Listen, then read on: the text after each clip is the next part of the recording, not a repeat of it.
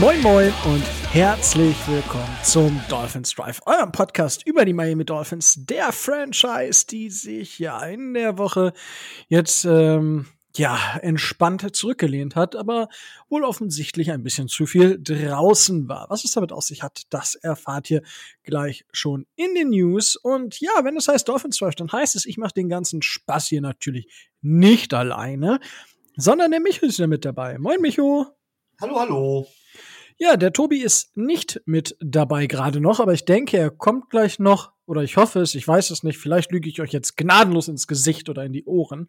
Ähm, dann dürft ihr mich natürlich äh, aufsuchen und ähm, mir was zu Weihnachten schenken. Steinigt ihn. Ach so, ja, das vielleicht noch nicht, aber vielleicht beschenkt ihr mich dann einfach zu Weihnachten.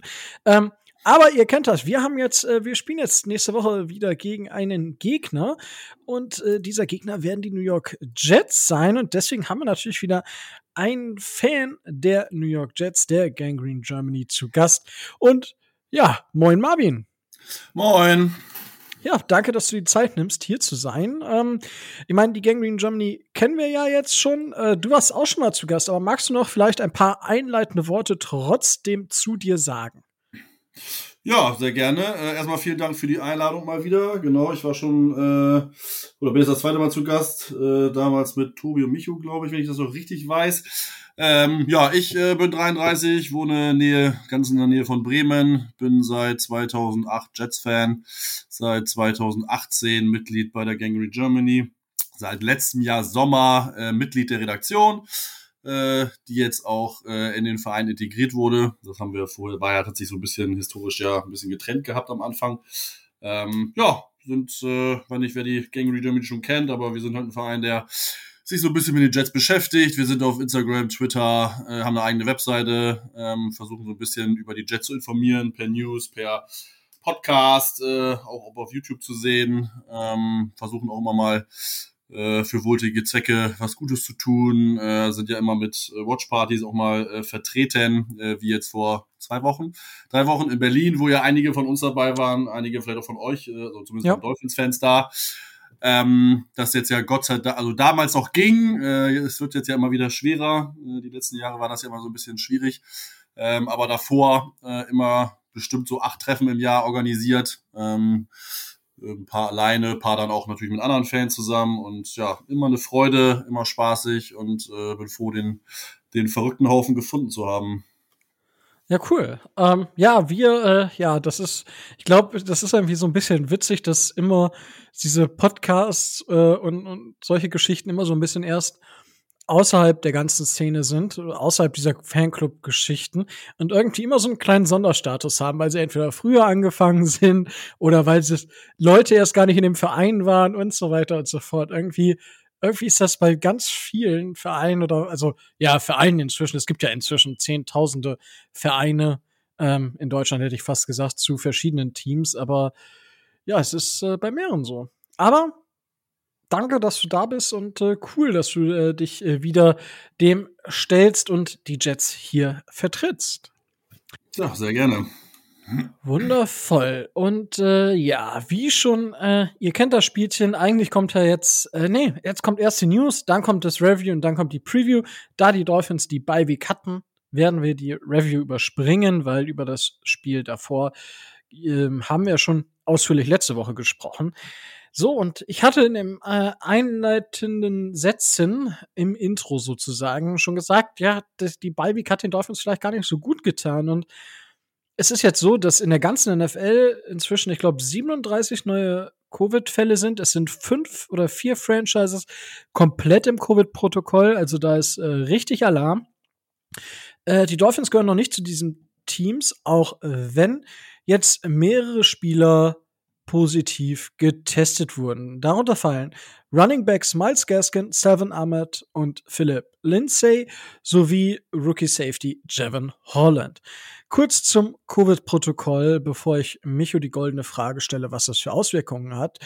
Es ist so, dass wir nehmen wieder Mittwoch Abend auf. Ich habe ein Auge auf Twitter, um zu schauen, ob sich da was ändert an diesem Status.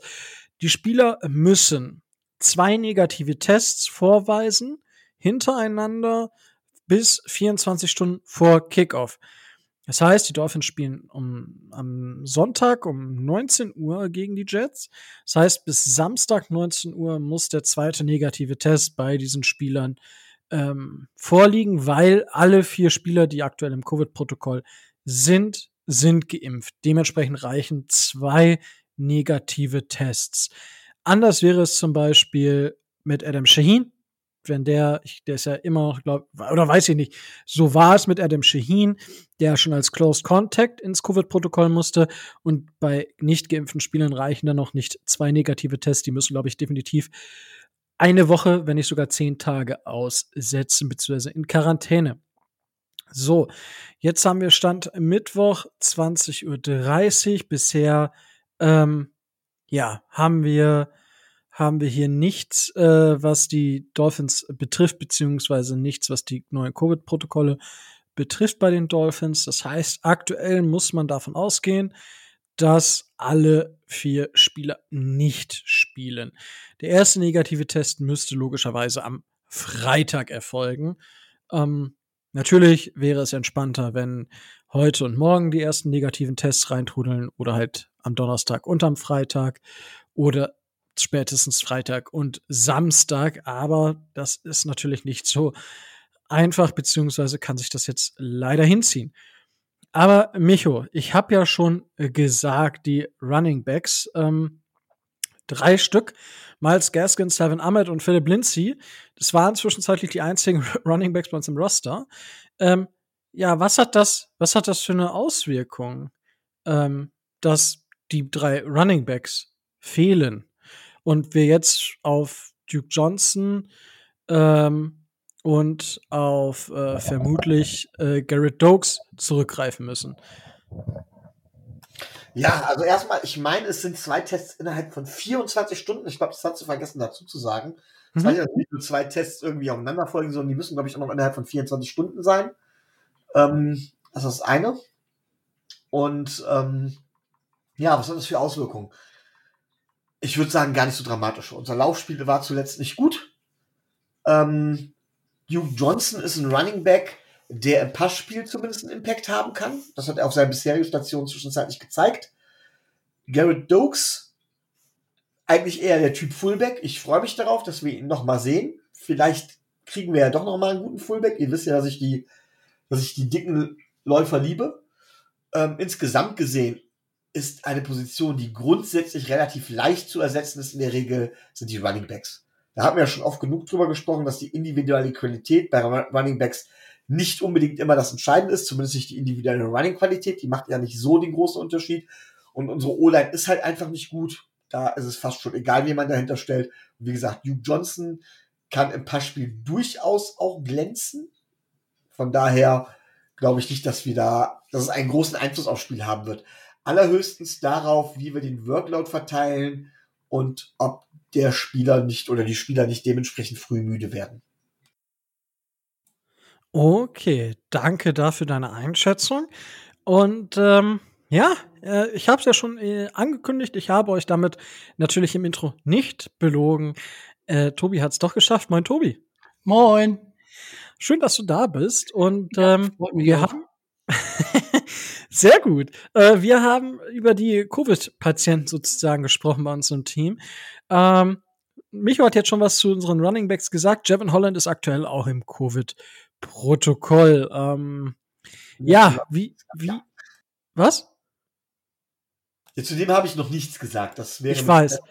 Das, das, hätte ich jetzt, ich hätte jetzt erst Tobi äh, noch gesagt, äh, ob er noch was zu den Running Backs ergänzen möchte oder ob er dann auch gleich was zu Jevin Holland sagen möchte. Ähm, ja, ich kann mit den Running Backs anfangen. Zu Jevin Holland äh, kann ich natürlich auch was, äh, so mein, mein Senf dazu beitragen. Ähm, ich sehe das so ähnlich wie ihr.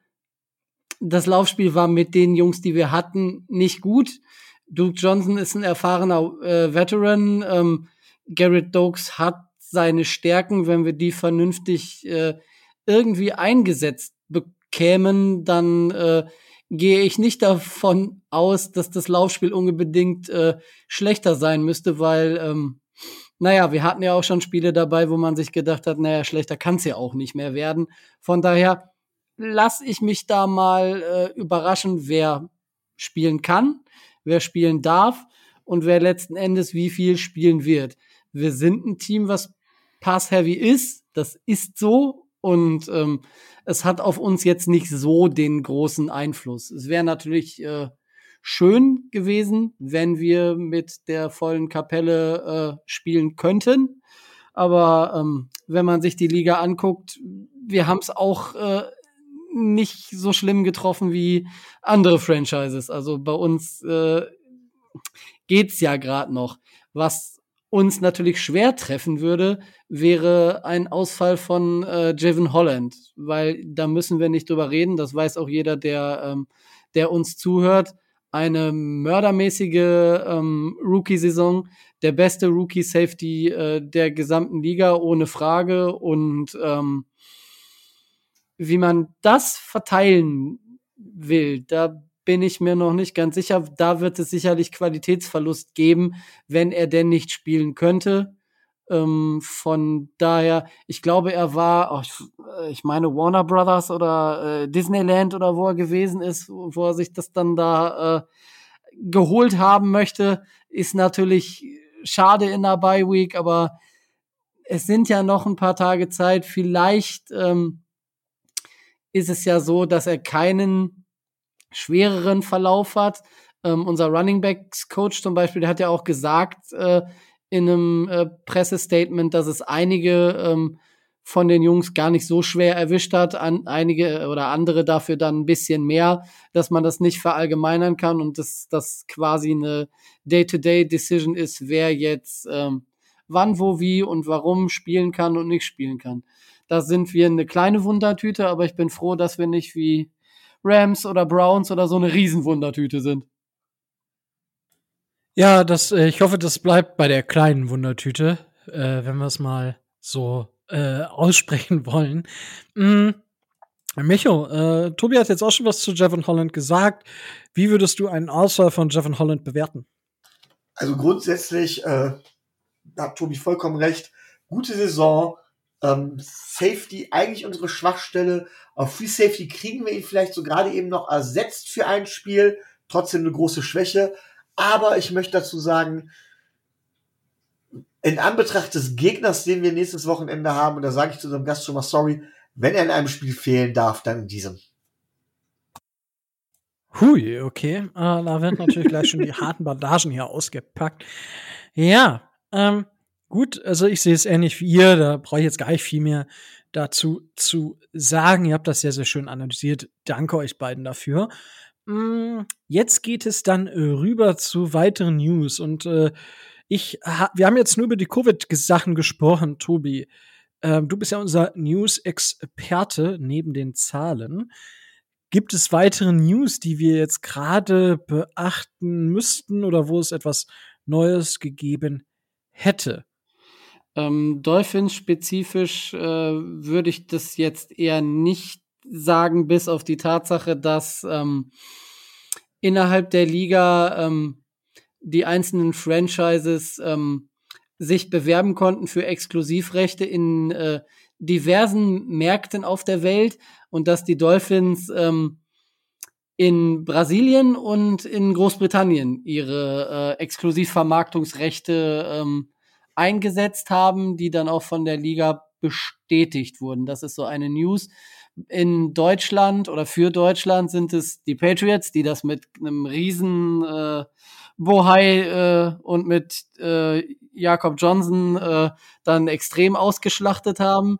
Es sind äh, die Buccaneers, die Chiefs und als viertes Team ähm, die, die Carolina Panthers. Da freut, freuen sich natürlich gerade unsere Freunde von der, äh, von der German Riot, dass, äh, dass es da Verbindungen gibt.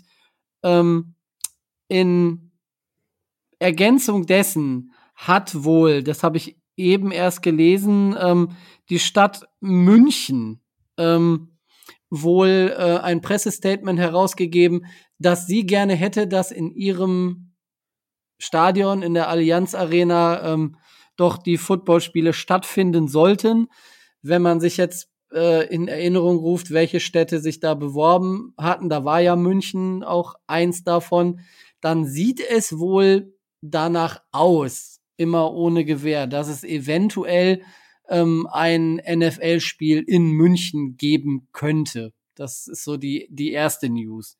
Ähm, die zweite News, die nicht nur die Dolphins betrifft, ist ähm, das Salary Cap äh, wurde für die nächste Saison jetzt erstmal, ähm, ich will nicht sagen geleakt, sondern ähm, bei einem Liga-Meeting hat man äh, mitgeteilt, dass, dass, ähm, dass das Salary Cap wohl auf, äh, an der an der Spitze dessen stehen wird, was man so vorher als Rahmen ausgegeben hat.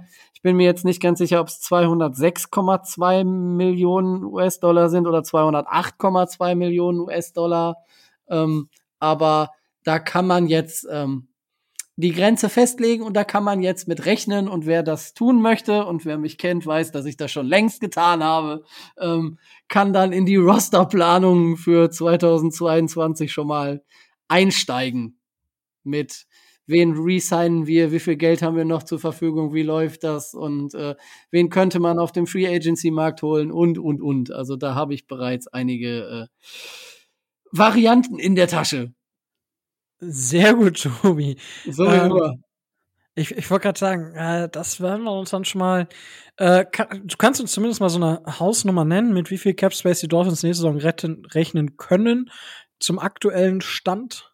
Ich meine, es wären 75,2 oder 75,3 Millionen ungefähr. Ähm, da muss man natürlich dabei sehen, dass wir nicht die kompletten 75,2 oder 3 Millionen ausgeben werden. Innerhalb der Saison braucht man ja auch noch ein bisschen was. Dann muss man die, äh, die Rookie-Class äh, signen. Und wir haben ja mit äh, Mike Gesicki und äh, Emmanuel Ogbar, um mal die zwei zu nennen, die da wahrscheinlich den, dicksten Batzen von, äh, von abschneiden werden. Wir haben ja noch einige Leute, die wir selber resignen wollen. Die Dolphins werden also nicht mit äh, 75,2 Millionen in die Free Agency gehen und Free Agents signen können. Also wer meint, wir signen da jetzt drei, äh, drei bärenstarke O-Liner für jeweils 15 Millionen Euro, der kann sich das gleich äh, an die an die Hutkrempe stecken. Also das wird nicht funktionieren. Aber ähm, es ist schon noch ausreichend Geld vorhanden. Vom, zumal man ja auch davon ausgehen muss, dass nicht alle Spieler, die momentan bei den Dolphins noch für nächstes Jahr schon unter Vertrag sind, äh, auch mit den Dolphins ins nächste Jahr gehen werden. Also in einer meiner Simulationen bin ich, glaube ich, bei, oh, ich weiß gar nicht, 85, 86, 87 Millionen, sowas um den Dreh. Ähm, angelandet, die man dann letzten Endes ähm, zur Verfügung hätte, wenn man Spieler nicht weiter verlängert oder cuttet, äh, von denen man ausgehen kann, dass sie das nächste Jahr nicht mehr bei den Dolphins spielen werden. Ähm, als Beispiele ähm, würde ich jetzt mal zum Beispiel unseren großartigen Right Tackle, Left Tackle, äh, Right Guard, was der auch immer alles spielen kann, Busfahrer, äh, Jesse Davis nennen. Der hat nur in dieser, in dieser Saison wahrlich nichts gezeigt, ähm, was, ähm, was ihn nun dafür qualifizieren würde, dass wir ihm nächstes Jahr noch, ich meine, knapp ähm, vier Millionen oder viereinhalb Millionen an Jahresgehalt zahlen. Also da rechne ich schon damit, dass Jesse Davis, Jesse Davis wohl momentan seine letzte Saison bei den Dolphins spielt. Ähm, wo wir dann bei der, der O-Line der Dolphins sind, kommt dann die einzige News, die wir wirklich haben, womit wir arbeiten können. Ich weiß nicht, ob ihr das schon besprochen habt. Die Center-Position wurde ja bei den Dolphins etwas verändert. Hattet ihr das schon besprochen? Nee, wir sind noch nicht zu Austin Reiter gekommen. Gut. Ähm, Austin Reiter gehört nämlich den Miami Dolphins nicht mehr an. Das ist korrekt. Ja, er wurde, äh, sein Vertrag wurde also im, wie man das so schön neudeutsch nennt, im beidseitigen äh, Einvernehmen aufgelöst, ähm, um ihm die Möglichkeit zu geben, an anderer Stelle ähm, glücklicher zu werden.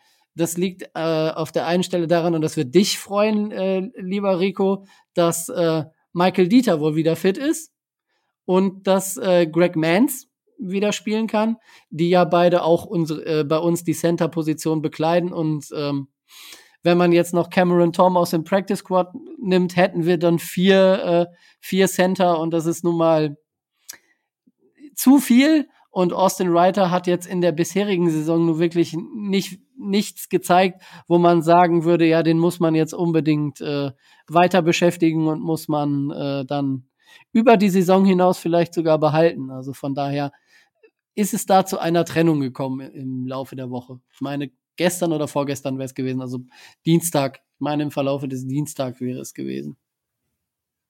Korrekt. Ähm, ja, das hatten wir noch nicht besprochen, aber ja, ähm, Michael Dieter hat ja auch schon gespielt jetzt wieder. Dementsprechend war fast damit zu rechnen, dass er gecuttet wird. Ähm, ja, diese Exklusivrechte in diesen unterschiedlichen Märkten, das ist schon ziemlich interessant.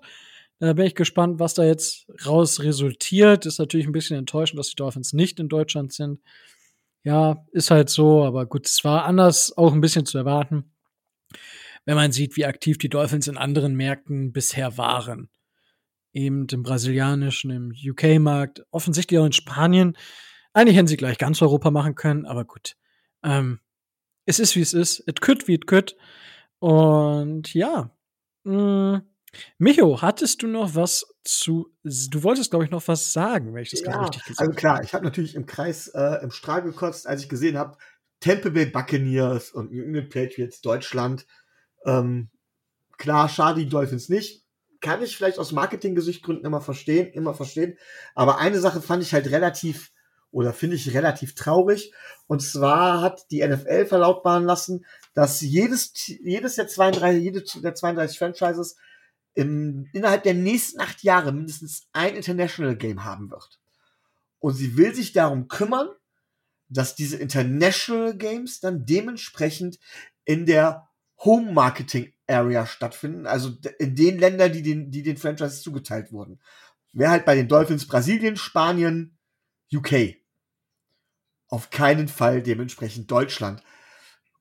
Finde ich schon sehr bitter. Also das ist das, was, was, was daraus resultiert und was ich sehr, sehr enttäuschend finde. Das heißt, alle diejenigen, die gehofft haben, zum Beispiel nach München eine kurze Anreise zu haben, ich kenne da jemanden, der in München da wohnt oder so, der hätte sich bestimmt gefreut, wenn die Dolphins dahin kämen.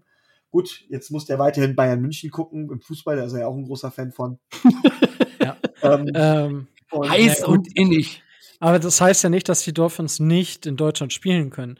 Es wird Nein, aber es nur unwahrscheinlich, weil es wird versucht, dass die Mannschaften bei International Games in ihren Home Marketing Area spielen. Naja, aber du kannst davon geht. ausgehen, dass, äh, dass weder, also in Spanien mm, eher weniger, aber in Brasilien kann ich mir nicht vorstellen, dass die in Brasilien ein NFL-Spiel stattfinden lassen können. Nee, aber also, dann, dann wird es halt UK sein, ne? Naja, klar, das ist. Äh, Oder Spanien. Ist, und nicht Deutschland. Naja, also. Ja, gut, aber wenn ein Auswärtsspiel. Ja, wenn man die Franchise oder wenn man die, die Fanbase der Dolphins in London und gerade auch in Großbritannien äh, kennt, dann war das zu erwarten, weil die Dolphins da eine relativ große Nummer sind, was das angeht. Also, also Rico fragt gerade nach Auswärtsspiel. Aber Rico, ja, das mag natürlich sein. Aber es geht nicht nur um die Heimspiele. Grundsätzlich müssen die mindestens ein Spiel machen und es wird versucht, dass dieses Spiel dass sie mindestens machen müssen, in jedem Fall in ihren Hope Marketing Area stattfindet. Egal ob Auswärtsspiel oder Heimspiel. Das Geil, ist das Ziel der NFL. Ob die das wirklich hinkriegen, ist eine andere Geschichte. Aber das ist erstmal die Prämisse, unter der sie versuchen, unter der sie arbeiten werden und auf, auf diese Art und Weise werden sie versuchen, die International Games auch äh, ähm, zu planen. Das heißt, dass, dass, dass die Dolphins in einem Auswärtsspiel nach Deutschland kommen, ich sag mal, die Chancen beziffere ich auf deutlich unter 10 Prozent. Ja, gut. Also leben wir alle noch länger als zwei Jahre, von daher schauen wir einfach mal. Das ist ja auch keine Diskussion, die wir hier jetzt noch, noch irgendwie, aber ja, die Wahrscheinlichkeit ist aktuell für die nächsten zwei, drei Jahre deutlich geringer als in den nächsten 20 Jahren. Korrekt. Ja. Ähm, gut, dann haben wir das zumindest abgehakt. Wenn ihr dazu Fragen habt, fragt uns natürlich gerne. Wir informieren uns da weiterhin und werden euch auch auf dem Laufenden halten, was das noch so mit sich bringt. Gut, gibt es weitere News, Tobi oder Micho? Nee, aber ich wollte halt gerne noch, noch mal was zu, zu Austin Reiter sagen. War ein Versuch, wir brauchten ihn halt kurzfristig. Ist jetzt nicht dramatisch, dass er weg ist. Sorry, ich weiß jetzt nicht, ob Michael Dieter jetzt wirklich die herausragende Verbesserung ist. Ich rede jetzt seit mehr als zwei Jahren davon, wie wichtig die Center-Position ist und dass wir dringend einen Center brauchen. Ich habe tatsächlich die Schnauze voll und ich lege mich im nächsten Draft halt jetzt schon auf, auf Linderbaum fest. Punkt. Wir brauchen den Spieler einfach. Drafte, gehe für ihn auch hoch ein paar Plätze. Ist mir jetzt egal. Das ist so geil. Die Schnauze, ich habe die Schnauze voll, ich will endlich vernünftigen Center haben. Es, es, wie, wie sold ich, wie sold alle schon sind auf Tyler Linderbaum bei den Dolphins. Es ist so geil. Es ist Weltklasse. Ich liebe das. Ich liebe das, weil ich hätte ihn ja letztes Jahr schon gerne gehabt. Aber ähm, ja, da hat er noch mal da, sich dazu entschieden, ähm, weiterhin äh, bei Iowa zu spielen im College. Äh, aber ja, schauen wir einfach mal. Ja, aber da wirst du sicher, also äh, da tut mir auch Michael Dieter leid, aber Tyler Linderbaum ist einfach ein anderes Level als Center. Und man sieht ja Tristan Worth, Worths, mit dem er zusammengespielt hat, das ist ungefähr eine Liga auf deren Position. So ist das. Gut. Schön, dass wir darüber schon mal wieder weitergeredet haben. Tobi, gibt's noch weitere News? Also mir fiele jetzt spontan nichts ein, was noch so an, äh, was noch so an News äh, wirklich wesentlich oder wichtig wäre. Gibt's ja nicht. Okay, dann würde ich sagen, ähm, haben wir natürlich unseren Gast jetzt äh, sehr, sehr lange still äh, gelassen. Ja, wir haben ja in, in Woche 11 schon gegen die äh, Jets gespielt, haben damals 24 zu 17 gewonnen. Es war jetzt auch kein, kein Feuerwerk, würde ich sagen.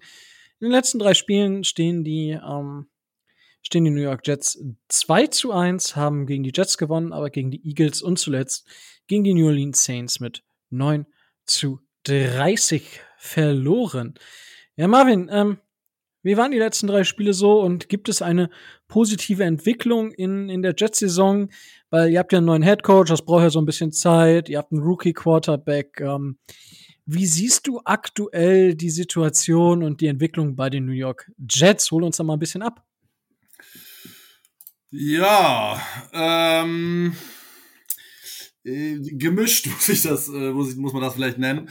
Äh, also so gut sich die Offense in den letzten Wochen, mal losgelöst, das letzte Spiel, ähm, entwickelt hat, äh, so schlecht hat sich dann die Defense äh, in die andere Richtung entwickelt. Ähm, also es ist immer so ein, so ein Auf und Ab. Ich meine, eigentlich kennen wir das als Jets-Fans ja schon äh, und ihr als äh, äh, Dolphins-Fans kriegt das ja dann auch immer so ein bisschen äh, näher mit als vielleicht bei anderen Teams. Ähm, wir kriegen es immer ja nicht hin, dass äh, alle drei Phasen oder zumindest mal die zwei wichtigsten Phasen oder Bereiche des Teams gut ist, sondern es ist eine gut und eine schlecht und die, die schlecht ist, ist halt grottenschlecht und das wiegelt dann das Gute meistens mit auf. Ähm, und so ist das halt im Moment jetzt auch wieder. Ähm, also die, gegen die Eagles lief es ja relativ super in der Offense, ne? drei Drives, äh, drei Touchdowns, ähm, aber das, äh, ja, die Defense hat halt nichts, äh, nicht, nichts gestoppt äh, und irgendwann ging das halt in der Offense auch nicht mehr so ganz gut und dann äh, verliert man so ein Spiel halt. Ähm, letzte Woche ging in der Offense auch nichts. Ähm, da war die Defense wieder halbwegs okay. Ähm, von daher ist es halt immer so ein Auf und Ab, was für so ein junges Team zum gewissen Grad vielleicht auch normal ist. Ähm, aber ich muss schon zugeben, ähm, auch wenn ich wusste, dass die Saison schwer wird, dass ich schon ein bisschen enttäuscht bin, dass die Defense halt so schlecht ist. Gerade weil ja Sala Defensive-minded äh, Head Coach ist. Ähm, und ich schon gehofft habe, ähm, dass wir da ein bisschen besser aussehen. Ähm, ihr habt ja das Thema bei euch Covid schon angesprochen. Wir haben zwar kein Covid, nicht so viel, aber wir haben halt trotzdem viele Verletzte. Das spielt da natürlich auch mit rein. Ähm, das, äh, ja, ich glaube mindestens äh, fünf, sechs Starter fehlen, haben jetzt die letzten Wochen schon gefehlt. Ähm, davon sind vier für die Rest der Saison ja so und so raus. Und das haben wir natürlich, die Tiefe haben wir natürlich nicht. Von daher ist das immer so ein bisschen, äh, ja, mit Vorsicht zu genießen äh, oder mit, mit ein bisschen äh, nicht ganz besorgter Miene, aber trotzdem ist es natürlich nicht schön und äh, die Spiele sind dann halt auch dementsprechend manchmal nicht so gut anzuschauen. Ähm, ich hoffe wirklich, dass äh, eine Entwicklung die nächsten Spiele jetzt noch kommt, die restlichen. Äh, aber im Moment ist das echt mehr so ein, mehr so ein Auf und Ab. Ja, auf, auf und ab können wir, können wir bei den Dolphins auch ganz gut. Ja, also ich denke, auf und ab ist so ein bisschen, bisschen Thema bei, bei Bills, Dolphins und Jets. Die Patriots ja, sind ja inzwischen wieder im Modus. Es läuft schon wieder. Es könnte nicht schöner sein in der AFC East. Ähm, ja, Ähm, aber dann, okay, kommen wir, kommen wir gleich einfach zum Spiel gegen die Dolphins. Ähm, du hast schon eure Verletzten angesprochen. Elijah Moore ist der, der Rookie, der auch in den letzten Wochen dann äh, immer besser aussah, ist ja auch out for season, wenn ich das jetzt richtig gelesen habe. Michael Carter kommt zurück, also der Running Back, nicht der Cornerback. Ich glaube, der Cornerback ist auch Beide. out for season. Nee, ne? die kommen beide wieder. Ah, okay. Also, Elijah, Moore, Elijah Moore ist auch noch nicht out for season. Der ist ja nur auf Injured Reserve. Äh, Er könnte, Ah, ja. zwei, er könnte noch zwei Spiele spielen, wenn er dann wieder reaktiviert wird. Davon gehe ich aber auch davon Ah, okay. aus. Mhm. Siehst du, das, äh, das sind so die Feinheiten, die man dann halt nicht, nicht weiß, wenn man nicht Fan des Teams ist. Aber jetzt geht's gegen die Dolphins. Das, das Hinspiel, sag ich mal, endete äh, in New York 24-17. Was müssen die Jets denn machen, damit das jetzt nicht wieder so ausgeht, äh, damit man nicht wieder in die Niederlage gegen die Dolphins einfährt? Wie das halt meistens so ist. Wir müssen halt ein sauberes Spiel spielen. Unsere Offense muss äh, schnell starten. Das ist ja da eigentlich unser Hauptproblem. Ähm, ich glaube, wie, wie lange haben wir jetzt? Hatten wir die ersten Spiele ohne Touchdown und sogar eher ohne erste Punkte in, den, in der Saison. Ich glaube, bis zum neunten Spiel oder so, wo wir im ersten Quarter nicht einen Punkt erzielt haben. Ähm, und wir starten halt einfach immer schlecht oder meistens schlecht. Ähm, und das muss natürlich besser werden. Äh, Zach Wilson als Rookie braucht halt äh, ein bisschen Selbstvertrauen. Und wenn dann die ersten Plays oder man relativ schnell äh, ein, zwei, drei Three and Out sammelt, dann kommt natürlich kein Selbstbewusstsein ran und dann ist er auch nicht im Flow drin ist. Und von daher müssen wir offensiv natürlich gut starten. Ähm, und defensiv genau dasselbe. Man muss so ein bisschen den Ton äh, treffen, äh, Tone-Setting betreiben ähm, und dann mal gucken. Ne? Ich meine, für euch ist ja das erste Mal, dass ihr gegen Wilson spielt. Beim letzten Spiel war Flecko ja Starter. Äh, von daher mal gucken, ähm, wie so wird. Ähm, die Defense spielt ja relativ gut. Ähm, und eure beiden Cornerbacks äh, sind jetzt ja auch nicht unbedingt das Schlechteste der Liga. Äh, zahlt ihr viel und sind auch gut. Von daher müssen wir mal gucken, wird eine, äh, eine gute Herausforderung für Wilson.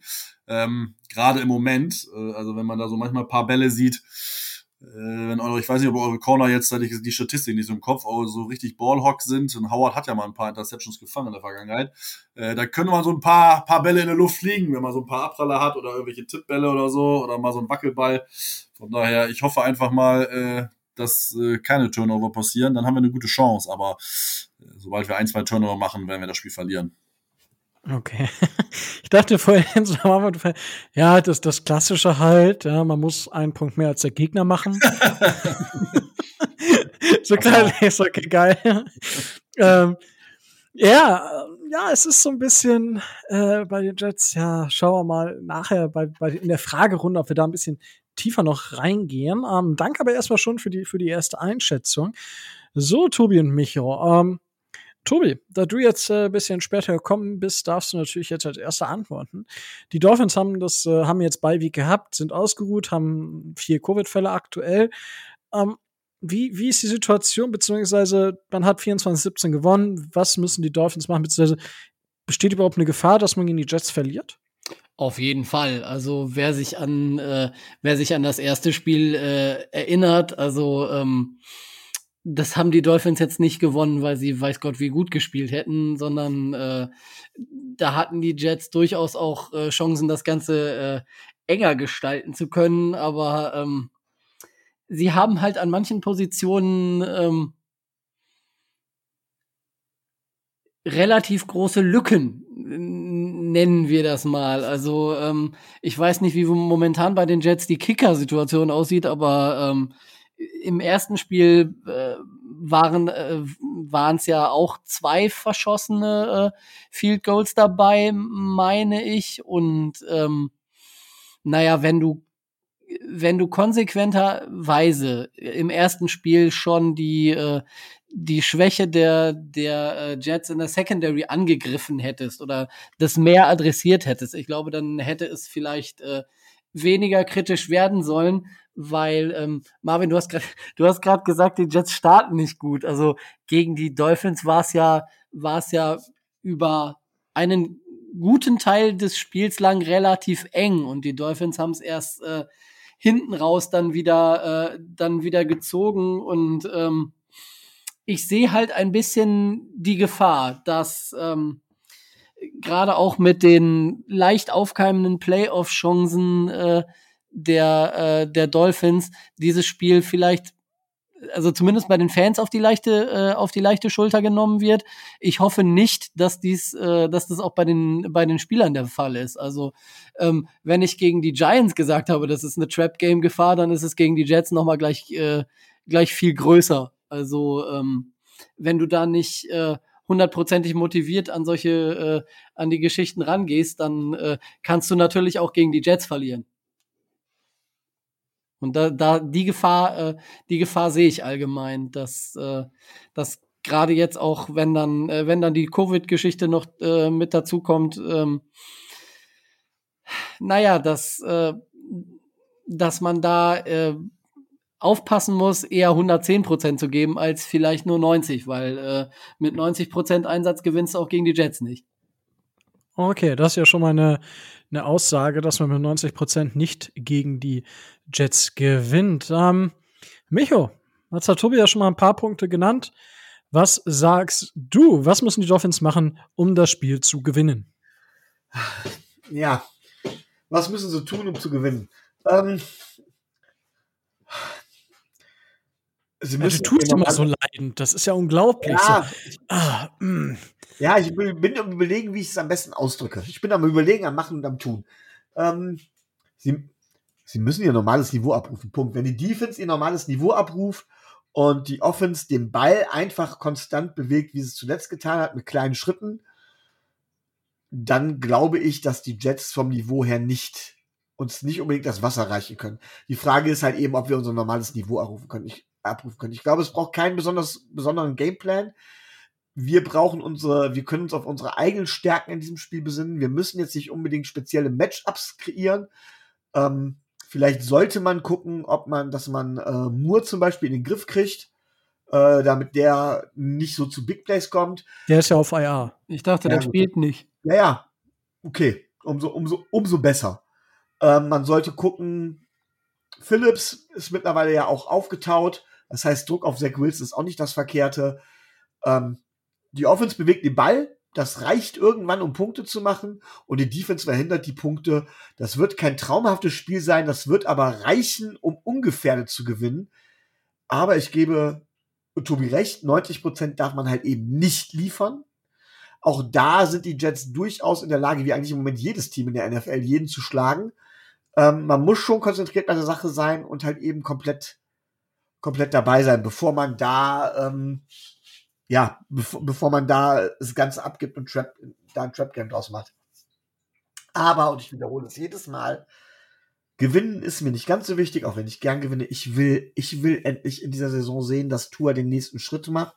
Und das will ich nicht, das, deswegen will ich sehen, ob er tief werfen kann. Und irgendwann mittlerweile stehe ich auf dem Standpunkt, und das ist das, das Entscheidende für mich bei dem Spiel, es kann nicht immer, ich schimpf immer auf das Playcalling. Ich glaube nicht, dass es nur am Playcalling liegt, wenn wir damit nicht nicht mal anfangen, sondern glaube ich eigentlich, dass Tour dazu nicht in der Lage ist. Und da muss man sich halt anderweitig Gedanken machen.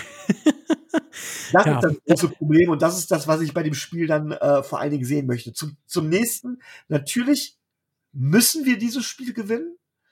Nicht nur vor dem Hintergrund der Playoffs, auch vor dem Hintergrund der Rivalität und vor allen Dingen vor dem Hintergrund, dass die Jets tatsächlich zu den schwächeren Teams der Liga im Moment gehören. Und äh, wenn wir nicht sagen, wir gehören auch zu den schwächeren Teams der Liga, also ich sag, da muss da ein Sieg her. Ja, da muss dann Sieg ja. her. Und das Hinspiel war jetzt nicht gerade dazu geeignet, um zu sagen, von wegen, ja, wir heben uns deutlich davon nach positiv ab, obwohl wir dazu in der Lage wären. Von daher hoffe ich, dass das schon fast ein Trap-Game gewesen ist. So, Jetzt darfst du, Rico. Du willst mich ja die ganze Zeit schon unterbrechen. Nee, nee, also ich, ich wollte gerade eigentlich nur, nur sagen, äh, dass wir zu der Thematik, ähm, ich hab's, ich hab's ja euch beiden, also Tobi und Micho, schon angedroht, ähm, dass wir, ähm, ich weiß nicht, ihr kennt, es gab früher im ich, Sat 1 die Serie 2 bei Calvas. Ja, da wurde zwar eine Einigung, ja, immer gekämpft. Ähm, wir werden wahrscheinlich in den ersten Wochen, äh, wenn die Dolphins, äh, sagen wir mal, nicht in den Super Bowl kommen, halt vielleicht auch schon früher. Ähm, äh, so, äh, Format habe ich mir belegt, das nennt sich dann zwei beim Anker, ja, ähm, wo wir dann genau solche großen Sachen einfach diskutieren. Tour, Off äh, Offensive, Defensive. Was müssen die Dolphins machen? Ähm, wo ich weiß, dass, dass die Kollegen äh, Micho und Tobi ungefähr ein paar unterschiedliche Standpunkte haben. Und da werden wir dann genauer Dezent, drauf eingehen. Aber hier ist Dezent, immer alles ja. Friede, Freude, Eierkuchen beim Dolphins Drive. niemals werden wir emotional, niemals würden wir uns gegen die Bühne gehen. Niemals. Niemals, Never. niemals. Niemals nicht. Oh, I love it. Oh, ich liebe es, ich liebe es. Ähm, ja, also da könnt ihr euch in der Offseason schon drauf freuen. Wir können natürlich auch gerne, ähm, auch das habe ich ähm, schon durchblicken lassen bei dem einen oder anderen. Ähm, diesmal versuchen wir vielleicht tatsächlich auch mal euch in den Dolphins Drive zu holen in der Offseason, also euch, die Dolphins-Fans, um mal einfach auch ein paar Leute hier zu Wort kommen zu lassen. Allgemein, wenn ihr da drauf Bock habt, meldet euch bei uns. Ich weiß, der eine oder andere hat das schon getan. Mea culpa. Mm, ihr braucht dafür einen Laptop oder so. Aktuell nehmen wir noch über Sandcast auf. Da geht's halt nicht anders. Wir versuchen da nach anderen Lösungen. Sind auch dabei, das hat nur jetzt in den letzten Wochen noch nicht so geklappt, ist ein Off-Season-Programm oder Projekt eher gesagt. Dementsprechend, Sagen, gut. Fiasko war es beim letzten Mal. ja, so, ähm, komm, so, das ist jetzt erstmal abgehakt. So, und äh, bevor wir jetzt äh, sagen, die Folge ist schon zu Ende, das können wir nicht machen nach 40 Minuten. Mm, jetzt kommen wir zu den Fragen. Zur äh, QA. Ich wollte gerade sagen FAQ, aber das ist was anderes. QA-Session. Ähm, ja, Tobi, möchtest du deine Standardfragen an Marvin stellen? Also, ich meine, Entschuldigung, wenn das jetzt despektierlich wäre, aber wir wissen alle, welche Frage, also welche eine Frage du auf jeden Fall stellen wirst. äh, Die habe ich, glaube ich, in Woche 11 schon gestellt. de dementsprechend, äh, Kannst du nicht, weil wir keinen Gast von den Jets hier hatten. Das hat ja technisch nicht geklappt. Ja, richtig. stimmt, da war ich ja gar nicht, da, da musste ich arbeiten, da war ich gar nicht da. Das ist korrekt. Dementsprechend Nee, kannst du sie dir äh, gar nicht gestellt haben. Doch, habe ich, aber bei, bei, Hier. ähm, bei Knut, Hier aber nicht. bei Ja, Knut aber habe ich die gestellt. Ja, ist, ist mir egal, was du bei Knut zu Hause für Fragen stellst. Ja, gut. Ähm, ja, gut, die stelle ich aber zum, die, die stelle ich aber zum Schluss. Okay, aber trotzdem, dann darfst du trotzdem mit einer Frage an Marvin Ja. starten. Marvin, wie, wie sehr unzufrieden bist du mit der Secondary, wie sie in den letzten Wochen spielt? Gar nicht. Gar nicht unzufrieden? Gar nicht unzufrieden, nee. Also wenn man äh, über, äh, mitkriegt oder weiß, äh, was wir vorher für Sorgen gehabt haben, wie die Secondary aussehen könnte, nämlich Vollkatastrophe, weil da nur Second- und First-Year-Player stehen, äh, bin ich mit der Secondary ehrlich gesagt sogar sehr zufrieden. Ja, es ist natürlich, manchmal sieht das ein bisschen blöd aus, aber die Defense besteht ja nicht nur aus der Secondary und der Haupt, das Hauptproblem der letzten Woche war nicht die Secondary, sondern unser nicht vorhandener Pass-Rush. Ähm, weil kein, auch kein Lights-Out-Corner la Jalen Ramsey kann, äh, seine, kann seinen Receiver äh, fünf plus Sekunden decken.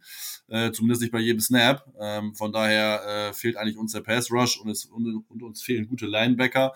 Äh, von daher die Secondary ist äh, im Moment eigentlich nicht wirklich das Problem. Also wir haben mit Bryce Hall einen Spieler, der äh, Lights Out spielt für seine Erfahrung, die er bis jetzt gesammelt hat.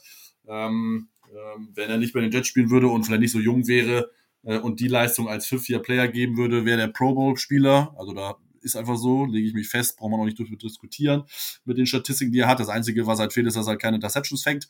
Ähm, aber auch das liegt äh, wahrscheinlich eher an der Erfahrung äh, als am Talent. Äh, von daher, und wir haben halt äh, mit Brandon Eccles, äh, mit Michael Carter, The Second, äh, äh, zwei richtig gute junge Corner, äh, Eccles eher für außen, der jetzt die letzten, äh, letztes Spiel dabei war, aber davor drei Wochen verletzt war. Äh, Michael Carter war äh, jetzt verletzt mit einer Gehirnerschütterung raus. Ähm, aber sonst als Slot auch sehr, sehr gut äh, bis jetzt. Von daher die Secondary ist der, ist der Part, wo ich Entwicklung sehe. Klar gibt's äh, Kinderkrankheiten und noch äh, äh, Fehler, das ist normal. Äh, aber da sehe ich eine Entwicklung und das reicht mir erstmal, ehrlich gesagt. Von daher bin ich da schon ganz zufrieden mit. Hm, Würdest, würdest du denn sagen, dass äh, Bryce Hall, wenn es so an die Contested Catches gegen Gesicki oder gegen Devante Parker geht, nicht ganz chancenlos wäre? Um das mal ganz. Nee, also chancenlos nicht. Es wird halt, äh, über eine Interception müsst ihr euch keine Sorgen machen, aber es kann halt, er wird halt Pass Deflections hinbekommen. Ähm, da ist er ja, glaube ich, äh, schon mit, äh, mit 10 die Saison dabei. Äh, also das kann er schon. Ist halt die Frage, ob er dann halt ein Gesicki covert, weil äh, Tight Ends covern tun die jetzt nicht so häufig, unsere Corner. Äh, das versuchen wir mit Linebackern zu machen, äh, die es halt nicht können, aber das ist irgendwie anscheinend das System. Und äh, wenn man das System hat, dann ändert man das nicht. Äh, von daher, äh, aber gegen Parker könnte das schon passieren, ja. Merkt ihr übrigens, wie clever ich zwei Fragen verbunden habe, Rico? Ja, ich war äh, sehr überrascht und dachte Ja. so, oh ey, das, da muss der Tobi sich bestimmt Gedanken gemacht haben. Ja, ja. Die, die Ich habe die- Fragen. Ich habe die Frage gestellt, ohne die Frage zu stellen. also, ich bin beeindruckt. Ich bin Ja, äh, ich wollte es beeindruckt. nur noch mal sagen, weil äh, dass, dass die Antwort kommt, äh, die war die war auch in Woche 11 die gleiche. Also äh, dass die Linebacker nicht gerade gut in Coverage sind, das hatte ich noch so im äh, das hatte ich noch so im äh, im Hinterkopf. Braver Tobi, braver Tobi. Bald kriegst du eine. Nee, nee. Herrlich. Ähm, ja, äh, to Tobi, hast du noch eine weitere Frage an Marvin? Mm.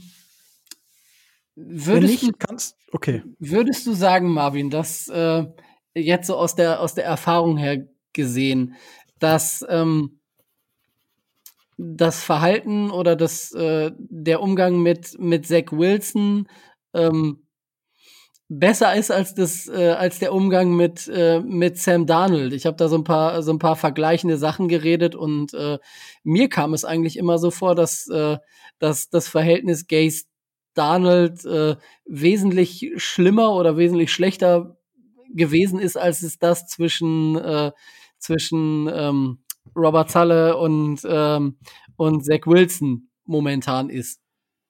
Meinst du jetzt äh, der Umgang schlechter vom Team zum Spieler oder Fan zum Spieler? Oder? Äh, vom, vom, vom Coach zum Spieler, die Unterstützung, die er als junger Spieler äh, erhält, ob er Mhm. Fehler machen darf äh, Mhm. oder ob sie ihn wieder äh, nach, nach seinen vielleicht nicht ganz so guten Spielen in der Luft zerreißen.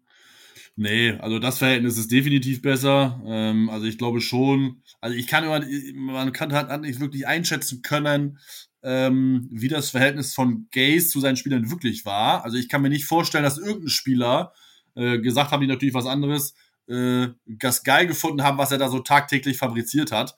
Äh, also zumindest nicht am Spiel, auf äh, am Spieltag, weil das ist ja, wissen selbst die Spieler, dass das scheiße war.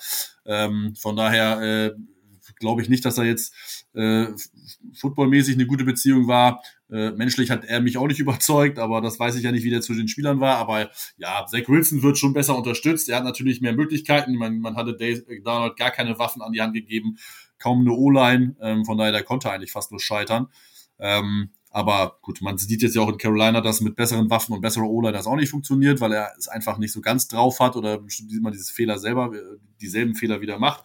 Ähm, von daher, äh, ja, Wilson wird schon besser unterstützt. Ähm, Salah ist auch ein ganz, ganz anderer Typ. Also er ist ja im Prinzip auf einer ganz, auf einer ganz anderen Seite des Spektrums, was Menschlichkeit, Empathie, Persönlichkeit angeht, zu gegenüber Gays. Äh, also da hat man ja wirklich äh, äh, genau richtig gemacht und hat die 180-Grad-Kehre gemacht.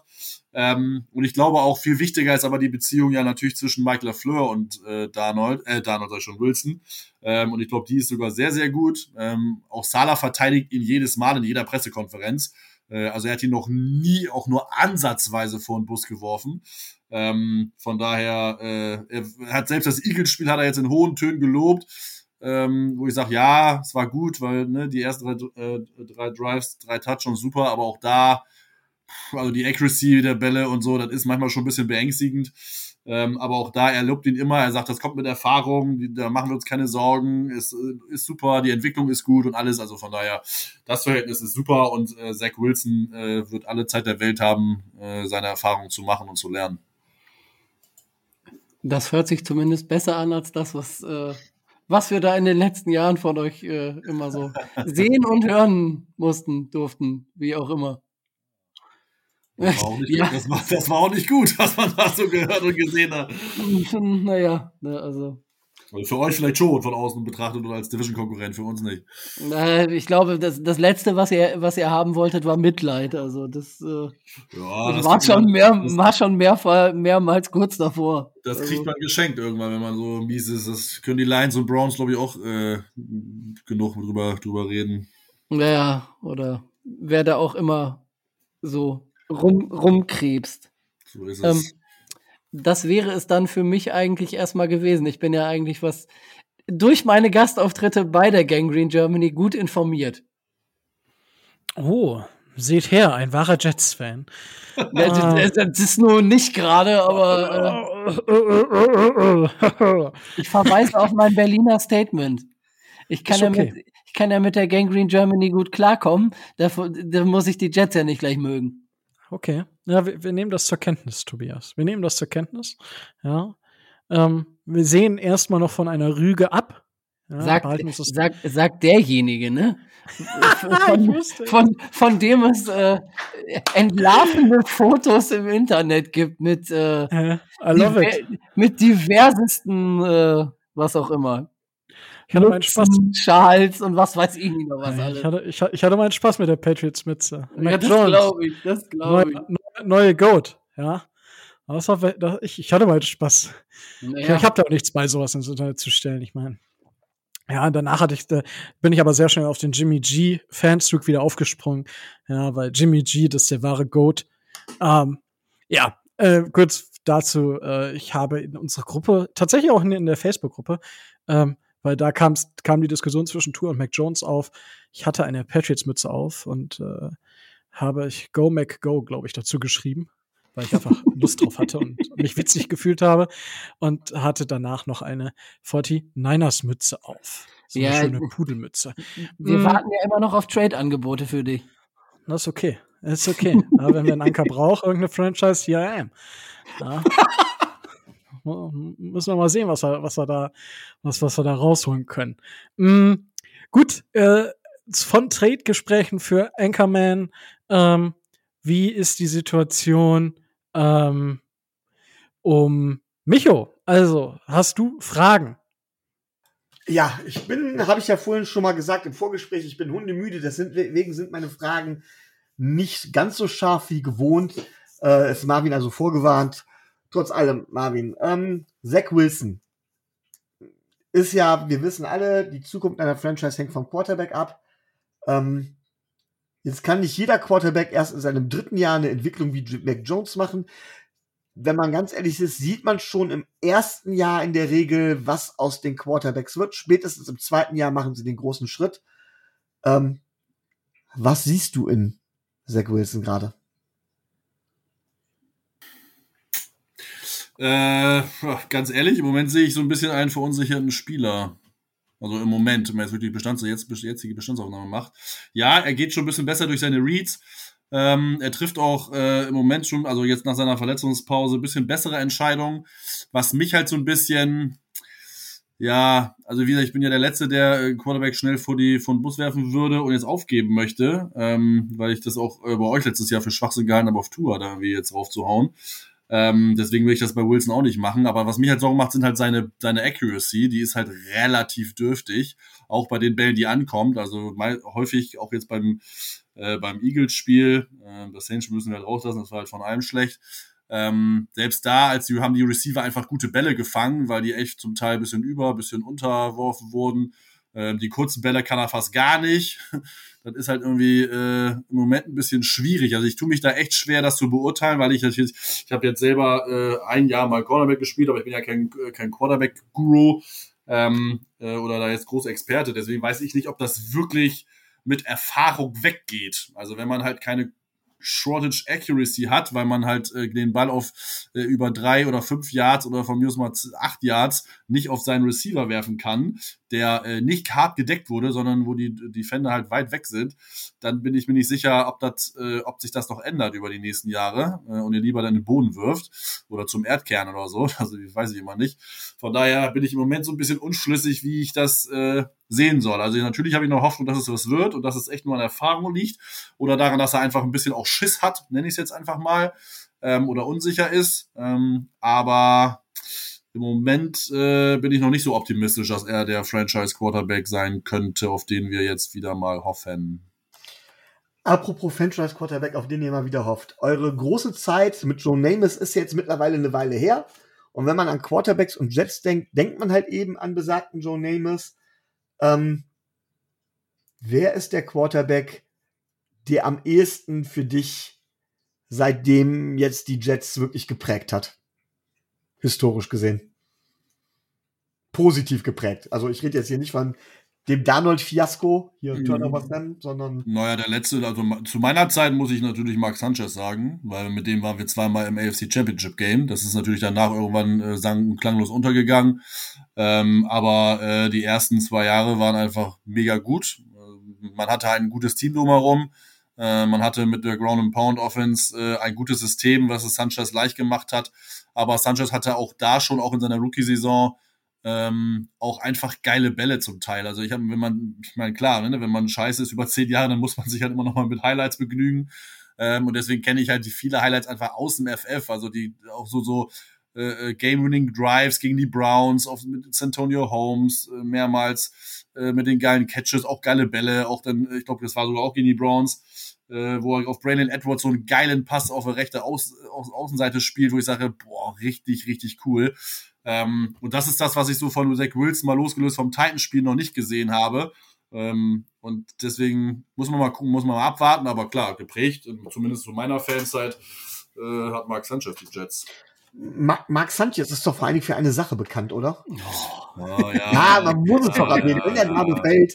Ja, euch, fällt ist- auch nicht, euch fällt auch nichts Neues ein. Ne? Es ist so geil, wie, wie, wie Micho jedes, jedes Mal irgendwas findet, wo, womit er den, den Gast oder die Gästin einfach mal richtig abfuckt. So, ob es jetzt, ja, ihr habt in einem Super, bei den Falcons war es, ne? Ihr habt Ja. doch in einem Super Bowl auch mal ein bisschen vorne gelegen, ne? Weltklasse. Welt- Weltklasse. Ich, ich liebe Bei den, Bills war die Fra bei den Bills war die Frage von wegen, äh, wie weit müsst ihr kommen? Reicht das Championship Game oder müsst ihr wieder einen Super Bowl verlieren?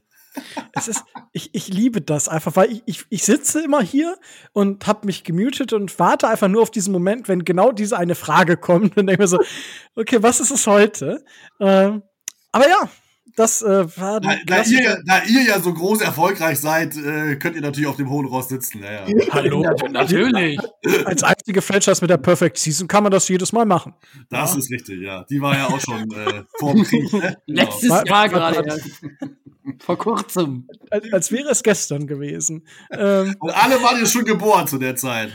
vielleicht, vielleicht, man weiß es nicht. Sagt der, sagt der Jüngste von uns drei. Das spielt ja in dem Zusammenhang keine Rolle. Oh, herrlich, ich liebe es. Ähm, huh, ja, Micho, hast du äh, weitere Fragen?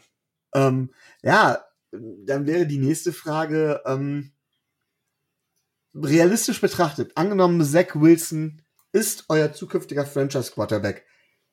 Was glaubst du, wie schnell ihr Contender werdet? Was fehlt euch da vor allen Dingen noch dann?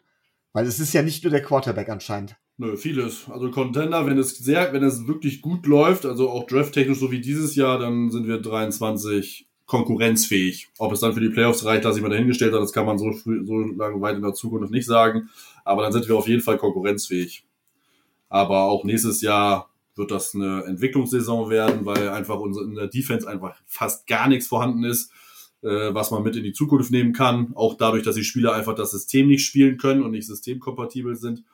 Ähm, und äh, das, was mich so ein bisschen nervt, äh, das, was, äh, also ich sag mal so, von außen betrachtet sehe ich das so, dass Salah halt äh, die Spieler in das System presst, sage ich jetzt mal, und es nicht so abwandelnd, dass man äh, mit den Spielern auch zumindest mal ein bisschen was anfangen kann und halt sein System durchdrücken will und dann halt den Spielern dementsprechend das äh, anlernen möchte.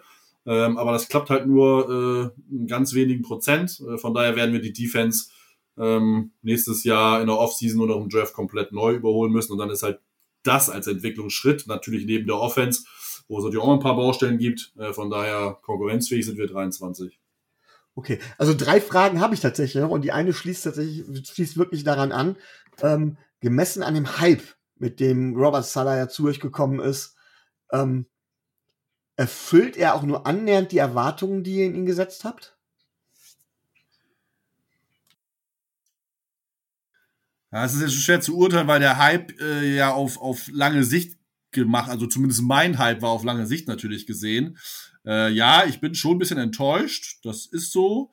Ähm, aber es ist jetzt auch nicht so, dass ich da jetzt die Flinte ins Korn werfe bei Salon und sage, der ist es nicht. Also ich habe schon noch Vertrauen in ihn, ähm, weil er ähm, schon, glaube ich, einen guten Draht hat, weil er, ich glaube, das richtige Mindset auch hat. Ähm, aber ja, äh, aufgrund der Tatsache, so wie schlecht die Defense spielt, was ich gerade angesprochen mit dem System, zumindest sieht das für mich so aus, dass er die da reinpresst und ich schon gehofft habe, dass äh, dieses Coaching-Staff äh, ein System auch so ein bisschen an das Spielermaterial, was man hat, anpassen kann. Das macht ja eigentlich gute Coaches in meinen Augen aus. Äh, ist beim Football natürlich ein bisschen anders, als wie man das mit dem Fußball vergleichen möchte, äh, weil Football einfach mehr Systemsport ist, aber trotzdem kann man das auch da so ein bisschen angleichen und das äh, habe ich, sehe ich halt nicht wirklich äh, und enttäuscht mich ein bisschen. Ähm, von daher, ja, so ein bisschen ist, ist der Hype vielleicht verflogen, ähm, aber er ist halt nicht weg und ich äh, habe schon noch Hoffnung, dass das äh, mit einer nächsten halbwegs guten Offseason ähm, sich auch wieder äh, besser darstellt und auch dann die Entwicklung zu sehen ist und dann auch vielleicht ein paar, bisschen mehr, mehr Siege und auch ein bisschen bessere Spiele zu da kommen. Ähm, ich habe letzte Woche, glaube ich, eine Diskussion angestoßen, äh, wo die anderen beiden hier nicht ganz so einverstanden waren. Und da würde ich gerne deine Meinung zu wissen. Und zwar habe ich gesagt, naja, die AFC East ist eine ziemlich crappy Division. Ähm, ich behaupte sogar, es ist die schlechteste Division in der NFL. Es gibt mit Sicherheit ein oder zwei Divisions, bei, bei denen man noch streiten kann, ob sie da auch nicht noch mit reinfallen. Aber wie siehst du das? Ist die AFC im Moment relativ am Boden? Äh, nö, sehe ich nicht. Also am Boden ist sie nicht. Die schlechteste Division ist immer noch die NFC East. Für mich. Ähm, bei weitem, auch wenn die Cowboys gut sind, aber alle, die anderen sind ja auch alles nur Bodensatz oder Mittelmaß. Ähm, ja, es ist natürlich nicht gut, klar, aber ich sag mal so, du hast halt zwei gute Teams mit den Bills und den Patriots. Ähm, und die Bills sind noch gut. Also gut, die sind halt nicht sehr gut oder herausragend wie letztes Jahr, aber sie sind halt gut. Ähm, die Patriots sind leider Gottes auch gut. Ähm, oder vielleicht sogar sehr gut. Ähm, ja, die Dolphins, äh, also ihr äh, performt megamäßig tiefer, als man, als viele das wahrscheinlich gedacht haben. Ähm, ich bin ganz ehrlich, ich habe äh, ehrlich, und das ist hört sich jetzt vielleicht fies an, da kann ich mal einen zurückgeben. Ich habe nicht so viel von euch gehalten, also vom Team nicht gehalten und hab, wundere mich ehrlich gesagt nicht, wo ihr jetzt steht. Ähm, aber ja, wir sind halt scheiße, so, die Jets sind halt kacke ähm, und in der Vergangenheit war es so, aber ich glaube, die, die AFC East ist relativ ausgeglichen und ist jetzt auch nicht die, der, bei weitem nicht die schlechteste Division der, der Liga. Okay. Ähm, dann wäre meine letzte wirklich offizielle Frage zu den, zu den Jets wäre, ähm, die stelle ich auch sehr gerne. Wenn du jetzt heute einen Spieler quasi als Franchise-Player taggen müsstest, aber ohne jetzt den Franchise-Tag zu bezahlen, also welchen Spieler würdest du am ehesten sagen, das ist der Spieler, um den wir Stand heute die Franchise aufbauen möchten, den ich auf keinen Fall abgeben möchte?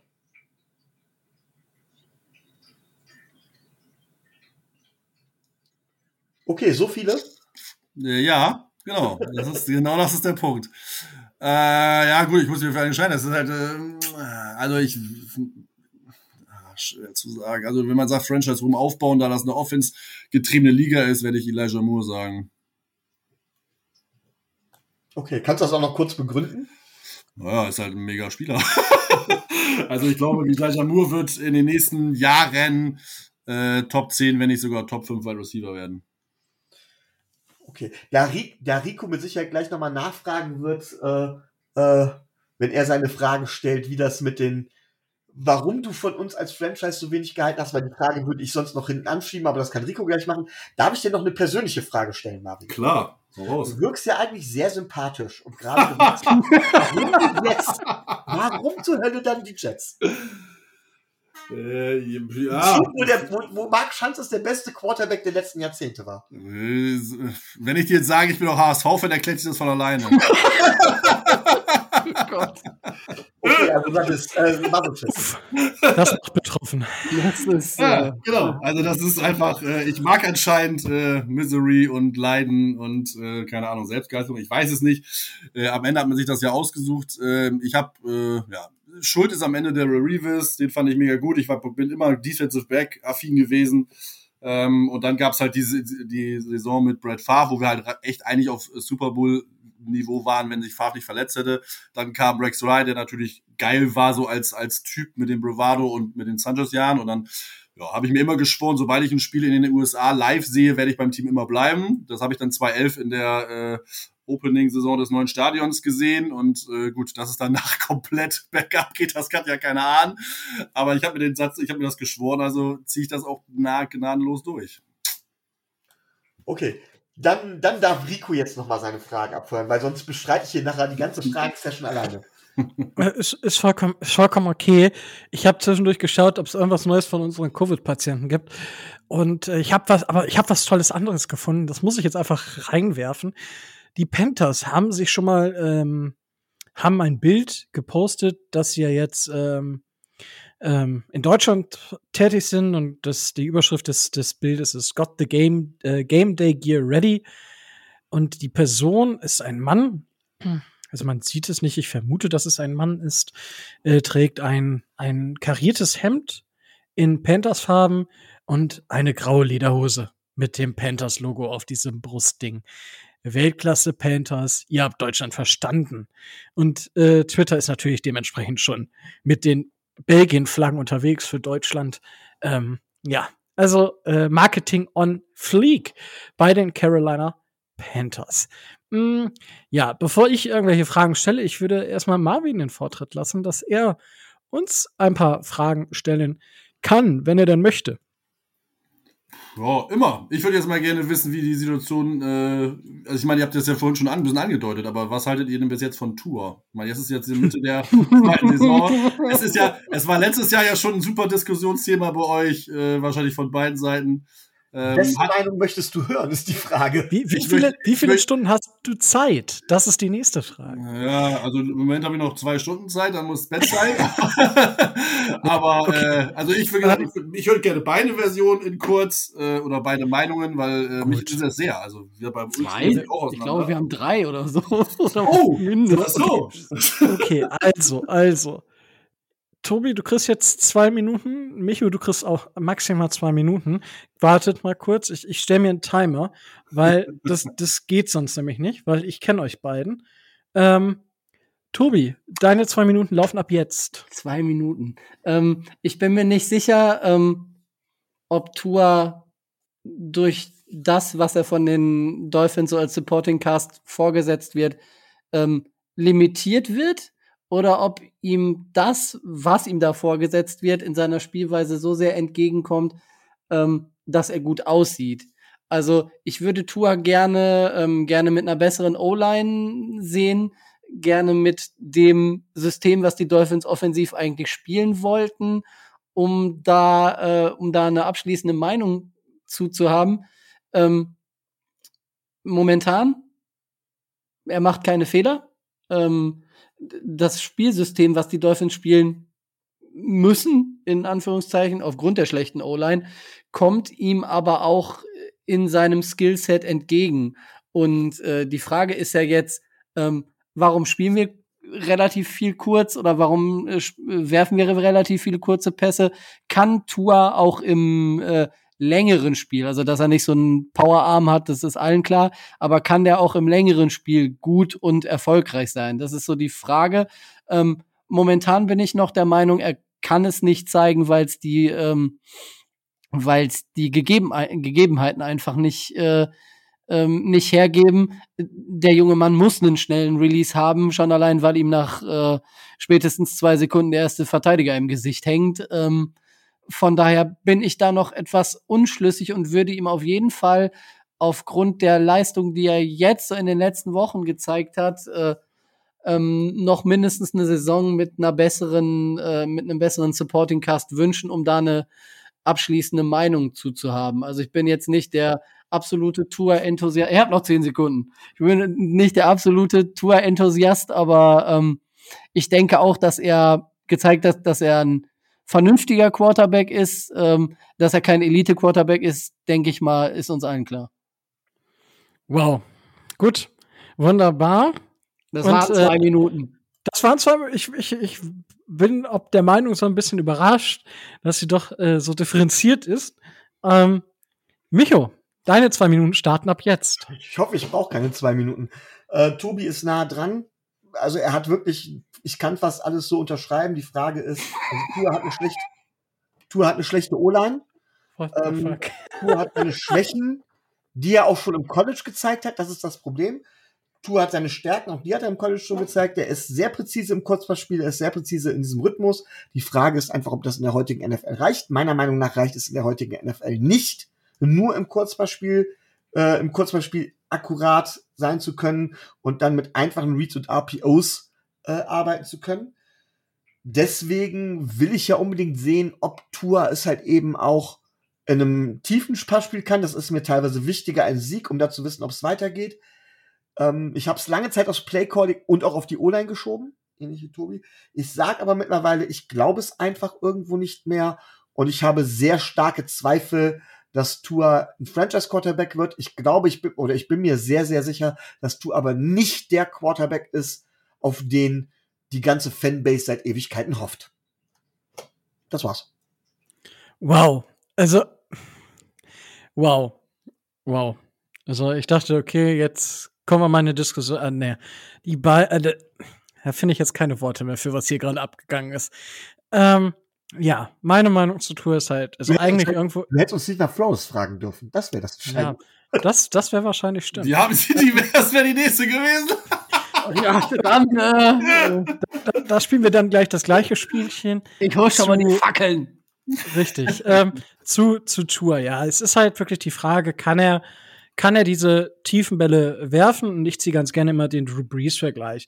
Weil Drew Brees auch in ähnliche, eigentlich die ähnlichen Anlagen hatte und das war auch immer der Vergleich ähm, Pre-Draft, Tour, Drew Brees.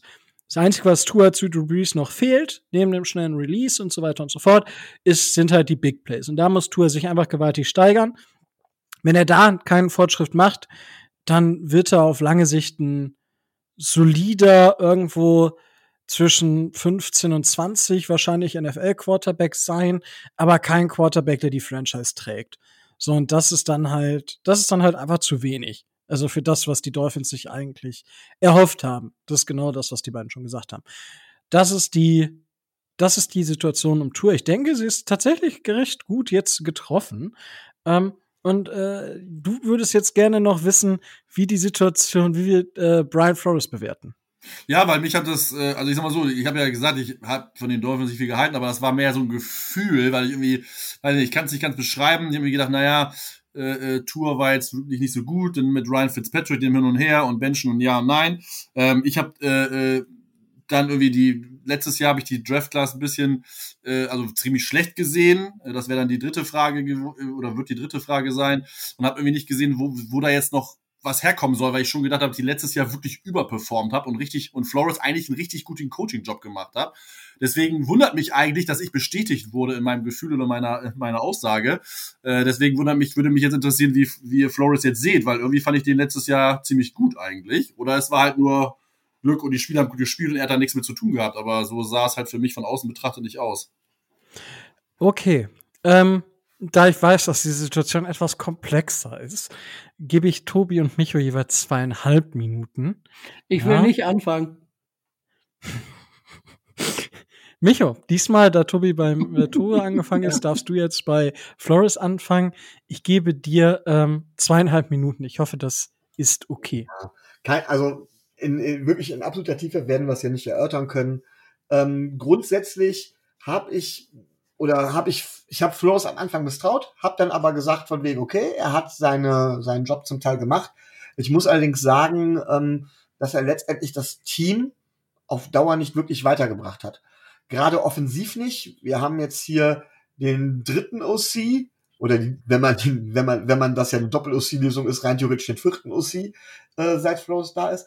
Äh, trotzdem ist die Offense von off, äh, die Offense von Mal zu Mal schlechter geworden. Man hat ihm sehr stark das erste Jahr angerechnet, wo er sehr überrascht, wo sehr überraschende Plays und so weiter gecallt wurden. Allerdings, wenn ich sehe, wie es weiterging, würde ich doch klar sagen, dass das auf Chet O'Shea's Konto ging und halt eben nicht auf Brian Flores Konto. Ähm, er bringt die Offense nicht weiter. Er hat, und das wäre die Frage, die ich nachher auch an dich stellen muss, Marvin, ähm, er hat eigentlich jetzt ein Team an die Seite gestellt bekommen mit seinem Wunsch-Quarterback. Ich glaube, das war auch klar zu erkennen, wenn man sich die Entwicklung der Franchise komplett ansieht. Ähm, er hat ein Team zusammengestellt bekommen, das eigentlich in der Lage, mit dem er eigentlich in der Lage sein müsste, deutlich mehr zu erreichen. Stattdessen sehe ich, und da werden jetzt wirklich die Fackeln rausgeholt, ähm, sehe ich uns vom Ceiling her, also vom Potenzial her, von der Offense, hinter dem letzten Jahr mit Adam Gase zurück. Da waren wir vielleicht vom, vom, vom Floor her nicht mehr ganz so, beziehungsweise auch da hatten wir einen relativ hohen Floor, aber da hatten wir immer noch, hatte ich das Gefühl, ein höheres Potenzial vom, vom Coaching her. Ja, auch wenn, wenn Adam Gaze absolut Mist gecallt hat. Hier habe ich das Gefühl, habe ich das Gefühl gehabt, mit einem, mit ein paar Anpassungen bei Gaze hätte es irgendwo noch trotzdem weiter nach vorne gehen können. Hier habe ich das Gefühl, nee, mit dem Coaching-Staff, mit Brian Flores an der Spitze, und das muss ich dann einfach ihm die Verantwortung geben, habe ich das Gefühl, werden wir auch nicht viel weiter kommen. Und er ist maßgeblich mit für die Teamzusammenstellung verantwortlich, dann auch für eine schlechte O-Line ähm, teilweise für einige Bass, denn das macht kein General Manager ohne Rücksprache mit dem Coach. Und auch da muss ich ihm die Verantwortung mitzusprechen. Und da haben wir zum Teil ganz schön in die Scheiße gegriffen. Positiv sehe ich allerdings, wie er die Defense managt. Ja, da sieht man, bei wem er in die Lehre gegangen ist. Ähm, ich bin aber der Meinung, dass die drei Jahre, dass es uns nicht weiterbringt, wenn wir weiter am Blind Frost festhalten. So, das war's schon. Ja, das war, war fast genau zwei Minuten 30. Tobi. Ja, bitte. Deine äh, zweieinhalb Minuten laufen ab jetzt. Zu Brian Flores. Also, ja. ähm, ich, ich sehe das, äh, ich sehe das relativ anders. Ähm, er hat ähm, mit äh, einer Mannschaft, die äh, sehr schlecht war im, im ersten Jahr, ähm, fünf, fünf Siege geholt. Seine große Stärke, und das, das sehe ich innerhalb der Saison äh, immer sehr stark, ist äh, die Mannschaftsführung. Das heißt, äh, dass, äh, dass er in der Lage ist, das Team äh, A zu motivieren und B äh, da auch immer die richtigen, die richtigen Ansprachen äh, findet.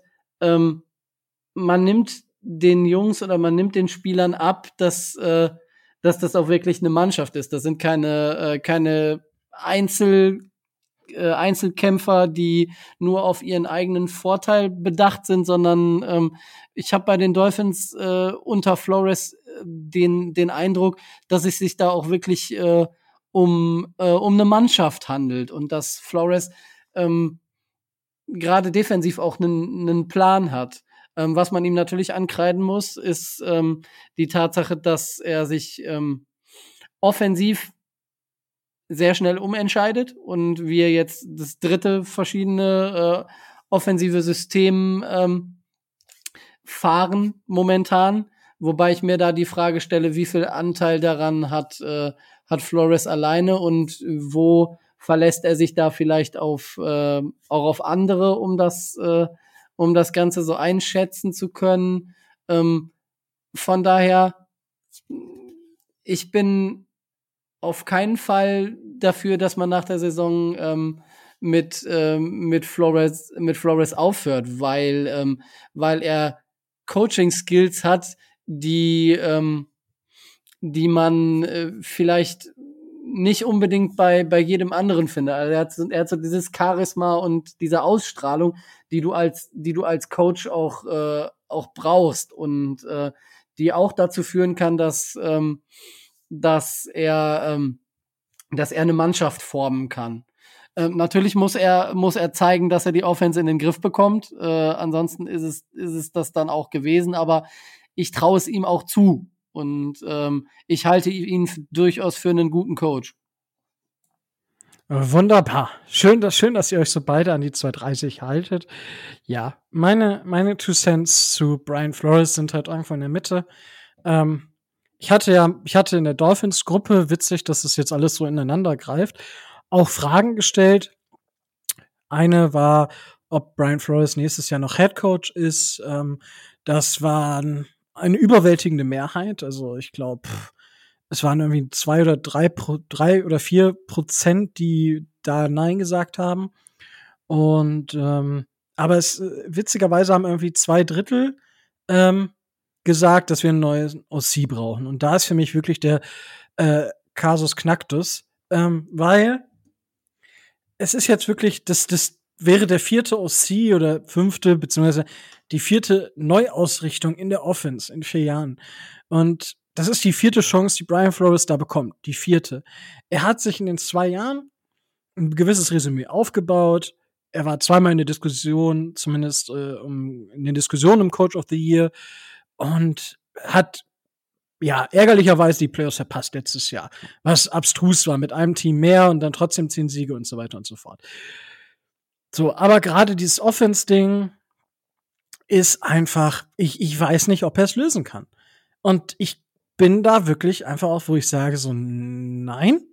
Weil, also, was soll passieren? Wir haben Chet O'Shea angeblich gefeuert, weil die Offense zu komplex war. So, und dann die letzten beiden Jahre waren in der Offense halt nicht so geil. Und na klar, mit der, mit der O-Line und so weiter und so fort. Das kommt alles auch dazu, aber die Evaluierung muss ja einfach gemacht werden. Das heißt, das Scouting, das ist dann wieder eher Chris Greer, klar. Aber also, nee. Also ich bin da wirklich sehr, sehr skeptisch. Ähm, ich habe vielleicht den einen oder anderen Kandidaten jetzt, den ich dabei aus, als OC noch mal sehen würde. Ich weiß nicht, ob Brian Flores es hinbekommt. Ähm, aber es ist natürlich die Gefahr, dass wir ähm, Tour komplett verheizen dadurch. Und das muss Brian Flores sich dann halt auch ankreiden. Und dann haben wir wieder, stehen wir wieder mehr oder weniger am Neuanfang. Also es ist, es steht bei den Dolphins ganz, ganz viel auf Messerschneide aktuell. Ähm, und ich sehe Brian Flores durchaus kritisch. Ähm, und man muss jetzt einfach wirklich, wenn ich jetzt in der Offense noch mal irgendwie ein paar Sparks sehe, dann gebe ich ihm vielleicht noch mal ein bisschen die Edge, aber ganz, ganz schwierig. Ganz, ganz schwierig. Und das war jetzt so ein kleiner Ausflug in die aktuelle Situation rund um Brian Flores, wobei man sagen muss, in der, wenn ich die, die Facebook-Gruppe jetzt mal als Dolphins Community nehme in Deutschland, dann steht der Bärenanteil deutlich hinter Brian Flores und sagt, nee, nee, der bleibt noch mindestens, äh, mindestens das vierte Jahr. Ich hoffe, dass. Ich dazu auch sagen, dass du die Frage ein bisschen äh, irreführend gestellt hast. Ne? Ja, stimmt, stimmt. Das muss ich auch sagen. Ich hätte, äh, ich habe ja gefragt, ob Brian Flores noch Trainer ist nächstes Jahr. Ähm, das impliziert natürlich die, ob die Dolphins Brian Flores feuern. Und ich, die Frage wäre, hätte eher lauten sollen, ob ähm, die Leute, die Personen, die abgestimmt haben, äh, sagen, dass er noch Trainer sein sollte das ist, glaube ich, die Kritik, die mich an meiner Frage hat. Ähm, ich kann die Frage gerne noch mal in der Community ja, stellen. So. Ich würde, würde zum Beispiel, obwohl ich Brian Flores ja stark kritisiere, trotzdem sagen, ich glaube, dass er nächste Saison noch Trainer ist. Punkt.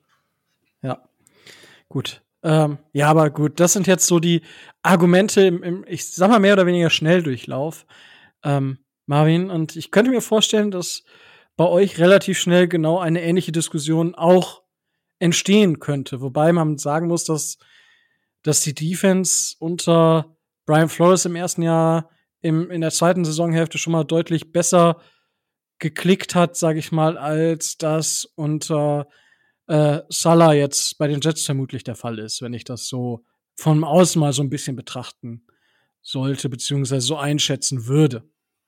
Ja, viel schlechter kann, kann eine Defense auch nicht sein. und das, das ist tatsächlich, wo, wo ich habe ja schon, ich habe so ein bisschen, ähm, ich hatte äh, eine Frage über Leadblogger kam rein, so okay, wer sind die Head Coaches, die so ein bisschen auf dem Hot Seat sitzen? Und ich habe da bei dem, bei den äh, Kandidaten, die jetzt noch nicht so offensichtlich sind, waren tatsächlich Brian Flores und Robert Sala beide so ein bisschen für mich die die Paradebeispiele, die halt Brian Flores ist im dritten Jahr des Rebuilds, da erwartet man schon mal ein bisschen mehr und äh, ja, Robert Sala bekommt halt den Teil, für den er eigentlich bekannt ist, nicht in den Griff. Wie schnell kann ihm das halt zum Verhängnis werden? Das war so ein bisschen die Frage dahinter. Ähm, ja. Aber ich hoffe, dass deine Frage zumindest beantwortet ist, wie wir Brian Flores ja. sehen. Sehr interessant auf jeden Fall, sehr interessant. Echt gut. Vielen Dank. Ja. Ist äh, wilde Diskussion äh, auf jeden Fall, die, die da entstehen, beziehungsweise die man ich. da auch führen kann und, und auch sollte auf Fanbasis und dann das Ganze auch nüchtern betrachten. Hm. Gibt es noch eine weitere Frage, die du, die du hast? Mich würde mal interessieren, wie ihr die Rookie-Class und Tour noch sieht. Also mit Austin Jackson und, äh, wie heißt er noch, Igbo Nogeni oder so. Ja, oh, das, das, das war gut. Nur Igbo Nogeni. Ja, ich würde sagen, ähm, ich habe ich hab während der Draftnacht gesagt, Leute, nehmt die zwei First-Round-Picks, tradet hoch, tradet mit den 49ers, springt vor die, Patri äh, vor die Buccaneers und holt euch Tristan Wirfs. Das war, das war meine Rede. Heutzutage würde wohl jeder nur bin Igbenogidi und Austin Jackson gegen Tristan Wirfs traden. Ähm, außer die, die Tristan Wirfs halt haben. Ähm, ja, die, die Draftklasse ist, was, was das oben angeht, halt einfach, ja, nicht, nicht so gut. Und das ist halt so ein bisschen schade. Bei Tour muss man jetzt noch mal ein bisschen gucken. Aber klar, Noah Benogany und Austin Jackson. Da haben die Dolphins halt auf das Potenzial der Spieler gewettet. Die Wetten hat man beide verloren. Stand heute, beziehungsweise vielleicht kann man Austin Jackson noch auf Guard geben. Das sah jetzt nicht, das sah nicht so schlecht aus, wie ich es äh, selbst erwartet hätte. Aber klar, also es ist jetzt kein Tackle für die Zukunft, vielleicht ein Guard für die Zukunft, das muss man jetzt nochmal abwarten. Aber klar, die Dolphins sind erst dieses Jahr angefangen, gute Spieler zu draften.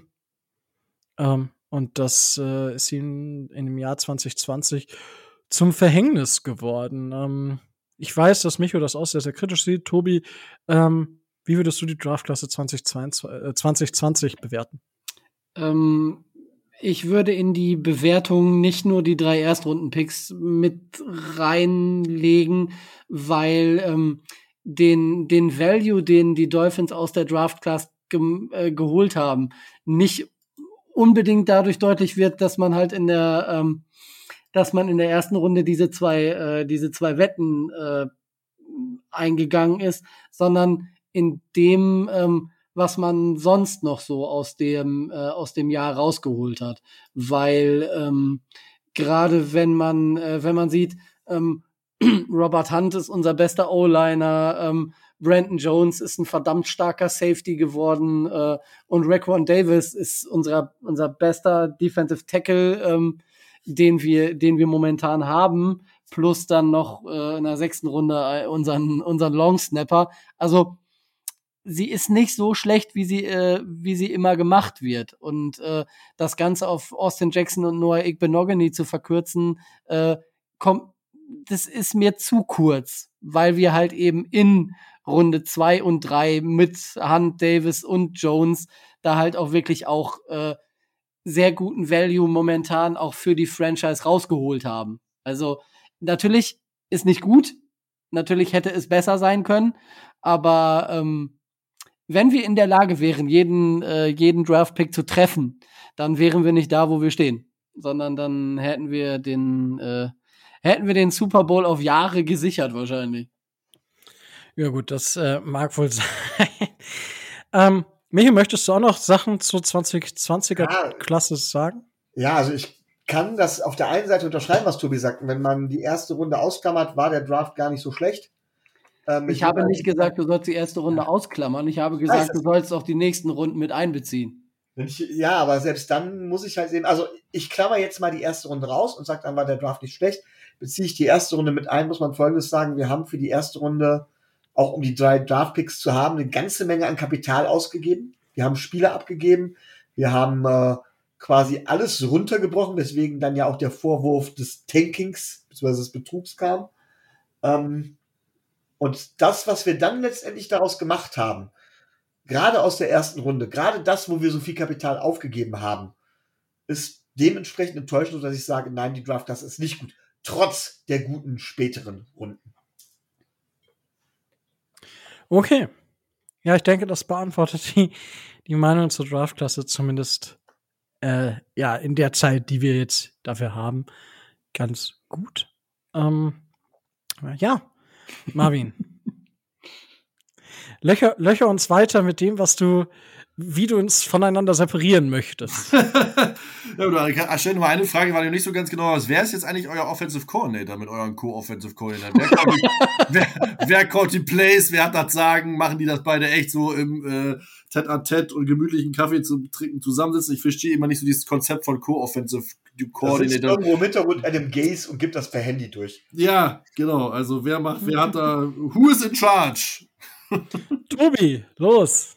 Also ich würde sagen, wenn ich jetzt einen der beiden wählen müsste, dann würde, würde ich sagen, dass, äh, dass äh, George Gotzi da mehr zu sagen hat als, äh, als Eric Stutz will. Aber das auch nur von außen betrachtet und äh, als reine ähm, als, als reine als reine Wette auf irgendeinen. Äh, also so ganz raus ist das ja hat man das ja nicht, wer da jetzt weil er da jetzt was macht und was dann der äh, der Quarterbacks Coach äh, von von Tua der der Fry, der da auch noch mit mit zu tun hat, was der dann was der dann mit den Plays noch zu tun hat. Also man muss das, das, das System oder das, was man da jetzt ähm, eingeführt hat, als nicht gelungen bezeichnen. Das muss, das muss man schon, muss man schon sagen. Und ähm, sie sind beide an sich gute, äh, gute Special Coaches in dem Bereich, in den sie vorher hatten. Aber dass jetzt einer von beiden äh, sich hervorgetan hätte als guter OC, das ist nur leider nicht der Fall. Von daher beschränken Ja. sie sich gegenseitig so ein bisschen. Es war ja am Anfang so, dass Fry die Plays äh, zu Tour durchgegeben hat, also der Quarterbacks-Coach. Das hat man aber auch geändert. Es macht tatsächlich Gotzi, gibt die Plays durch. Ähm, und vorher spielen sie eine Runde Ringe, Rangel, Rose. Ähm, ja, also es ist äh, nicht ganz raus, aber es ist, wenn man die ähm, Interviews der gegnerischen Headcoaches so mitbekommt, dann ist es George Gotzi, der da wohl eher den Hut auf hat.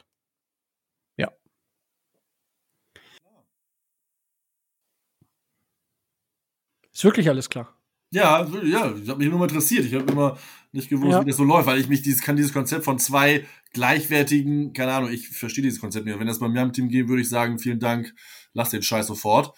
Ähm, das verstehe ich halt nicht, weil was soll das ja jetzt rauskommen? Also die, man ist ja immer mal unterschiedlicher Meinung und dann wer setzt sich dann durch, ne, wenn beide gleichberechtigt sind? Also äh, das Ja, dann gibt's ein verstehe ich halt Timeout. nicht. Ja, genau. Oder, oder manchmal spielt das Schnick, Schnack, Schnuck oder so. Keine Ahnung, Alter. Das ist halt irgendwie, was soll das? Also man muss halt dann schon einen in eine Verantwortung bringen, der hat den Hut auf und dann muss er halt entscheiden. Und wenn er halt gut ist, ist er super. Und wenn nicht, dann halt fliegt er halt wieder raus. Also das ist so, naja.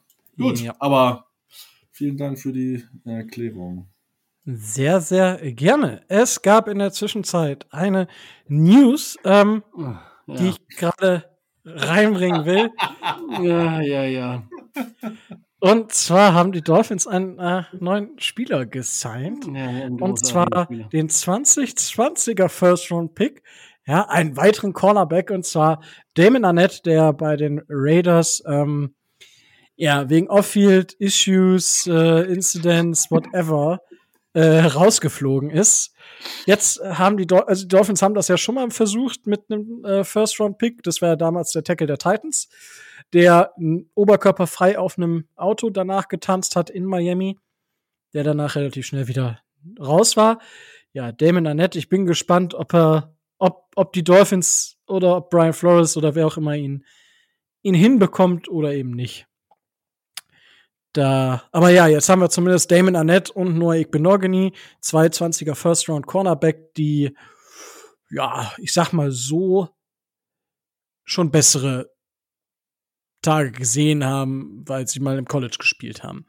Ähm, ja, also da bin ich gespannt, äh, was es damit auf sich hat. Ob, wenn man Annette hin, hinbekommt, dann kann das vielleicht sogar was werden, aber ich bin da sehr, sehr skeptisch. Sagen wir es mal so. Gut, ähm, ja, die Breaking News wollte ich jetzt noch mit reinbringen. Ähm, ich wollte dich jetzt auch nicht in deinen Fragen beschneiden, Marvin. Wenn du da noch eine Frage hast, dann äh, lass sie, lass sie los. Ja, nee, dann, ich habe meine raus. Fragen gestellt.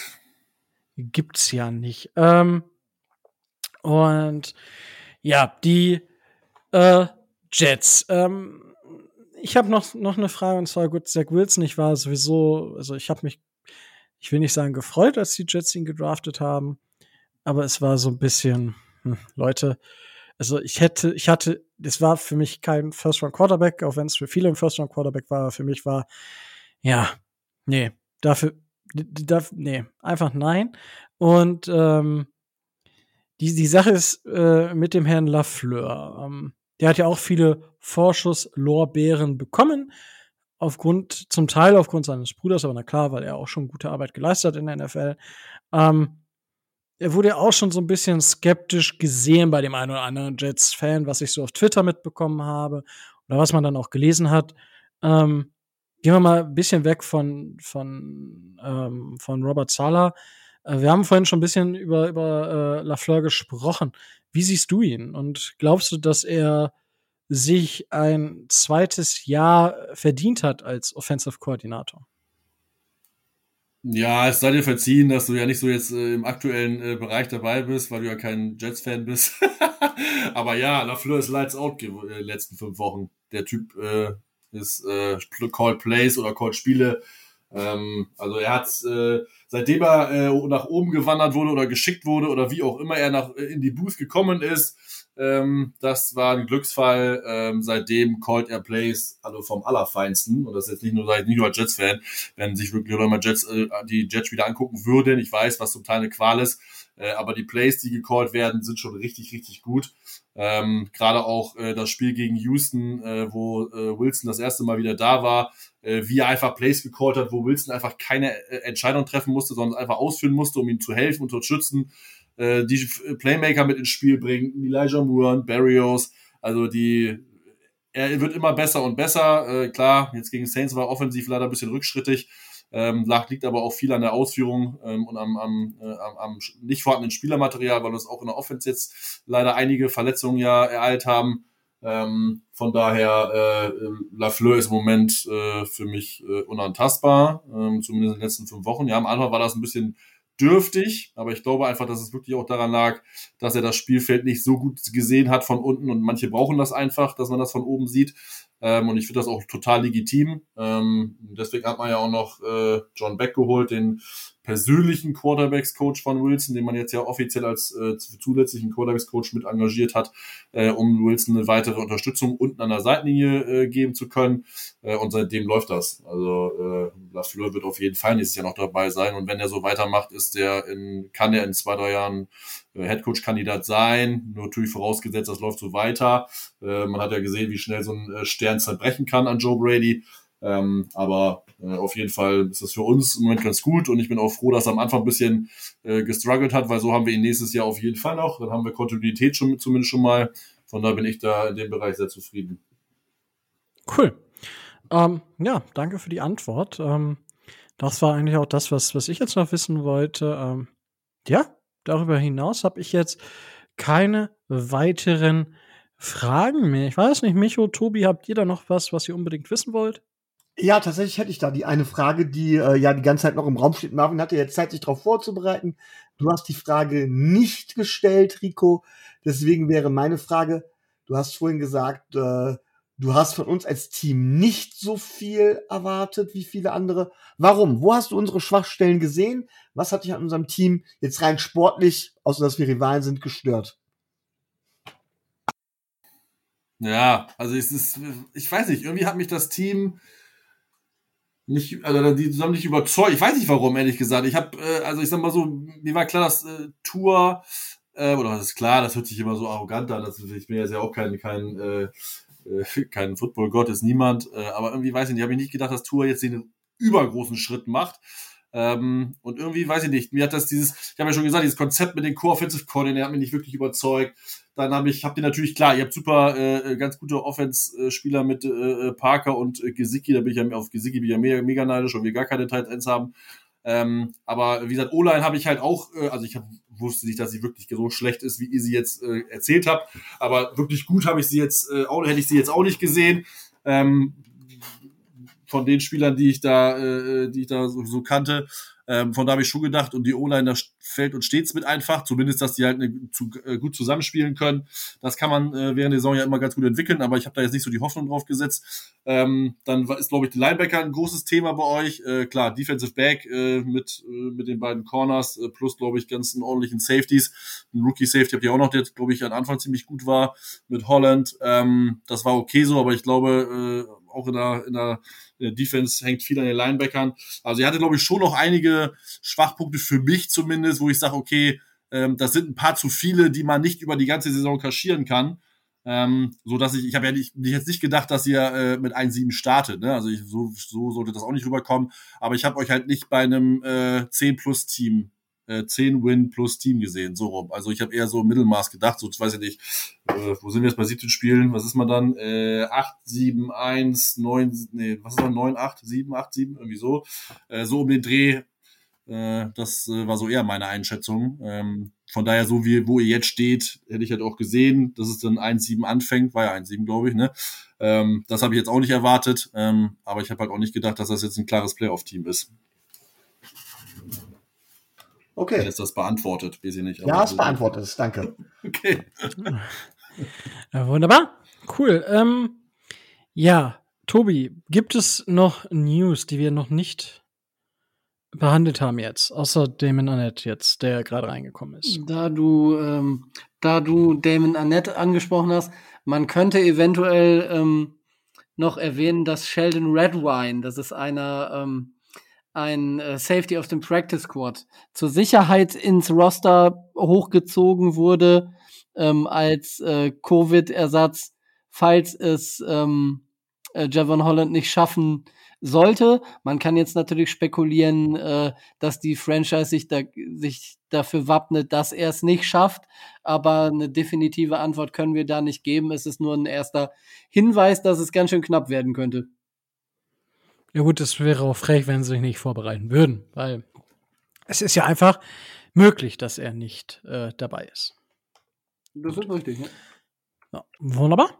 Dann haben wir es diese Woche wieder geschafft. Dann sage ich nochmal ganz, ganz großes Dankeschön, Marvin, dass du die Zeit genommen hast und äh, auch ja, ja, die Zeit genommen hast und hier wieder zu Gast warst. Ähm, vielen Dank dafür. Ja, sehr gerne. War wieder echt spaßig mit euch. Ihr seid gute Typen und äh, viel gelacht. Also war richtig cool. Danke, danke.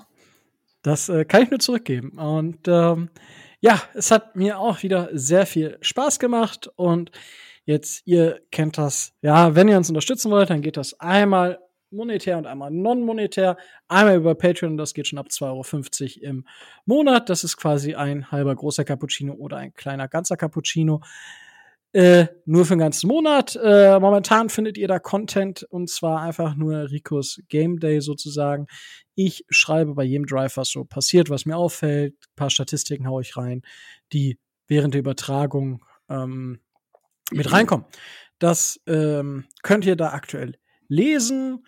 Ähm, momentan haben wir einfach nicht die Zeit, da wirklich viel mehr zu machen, leider.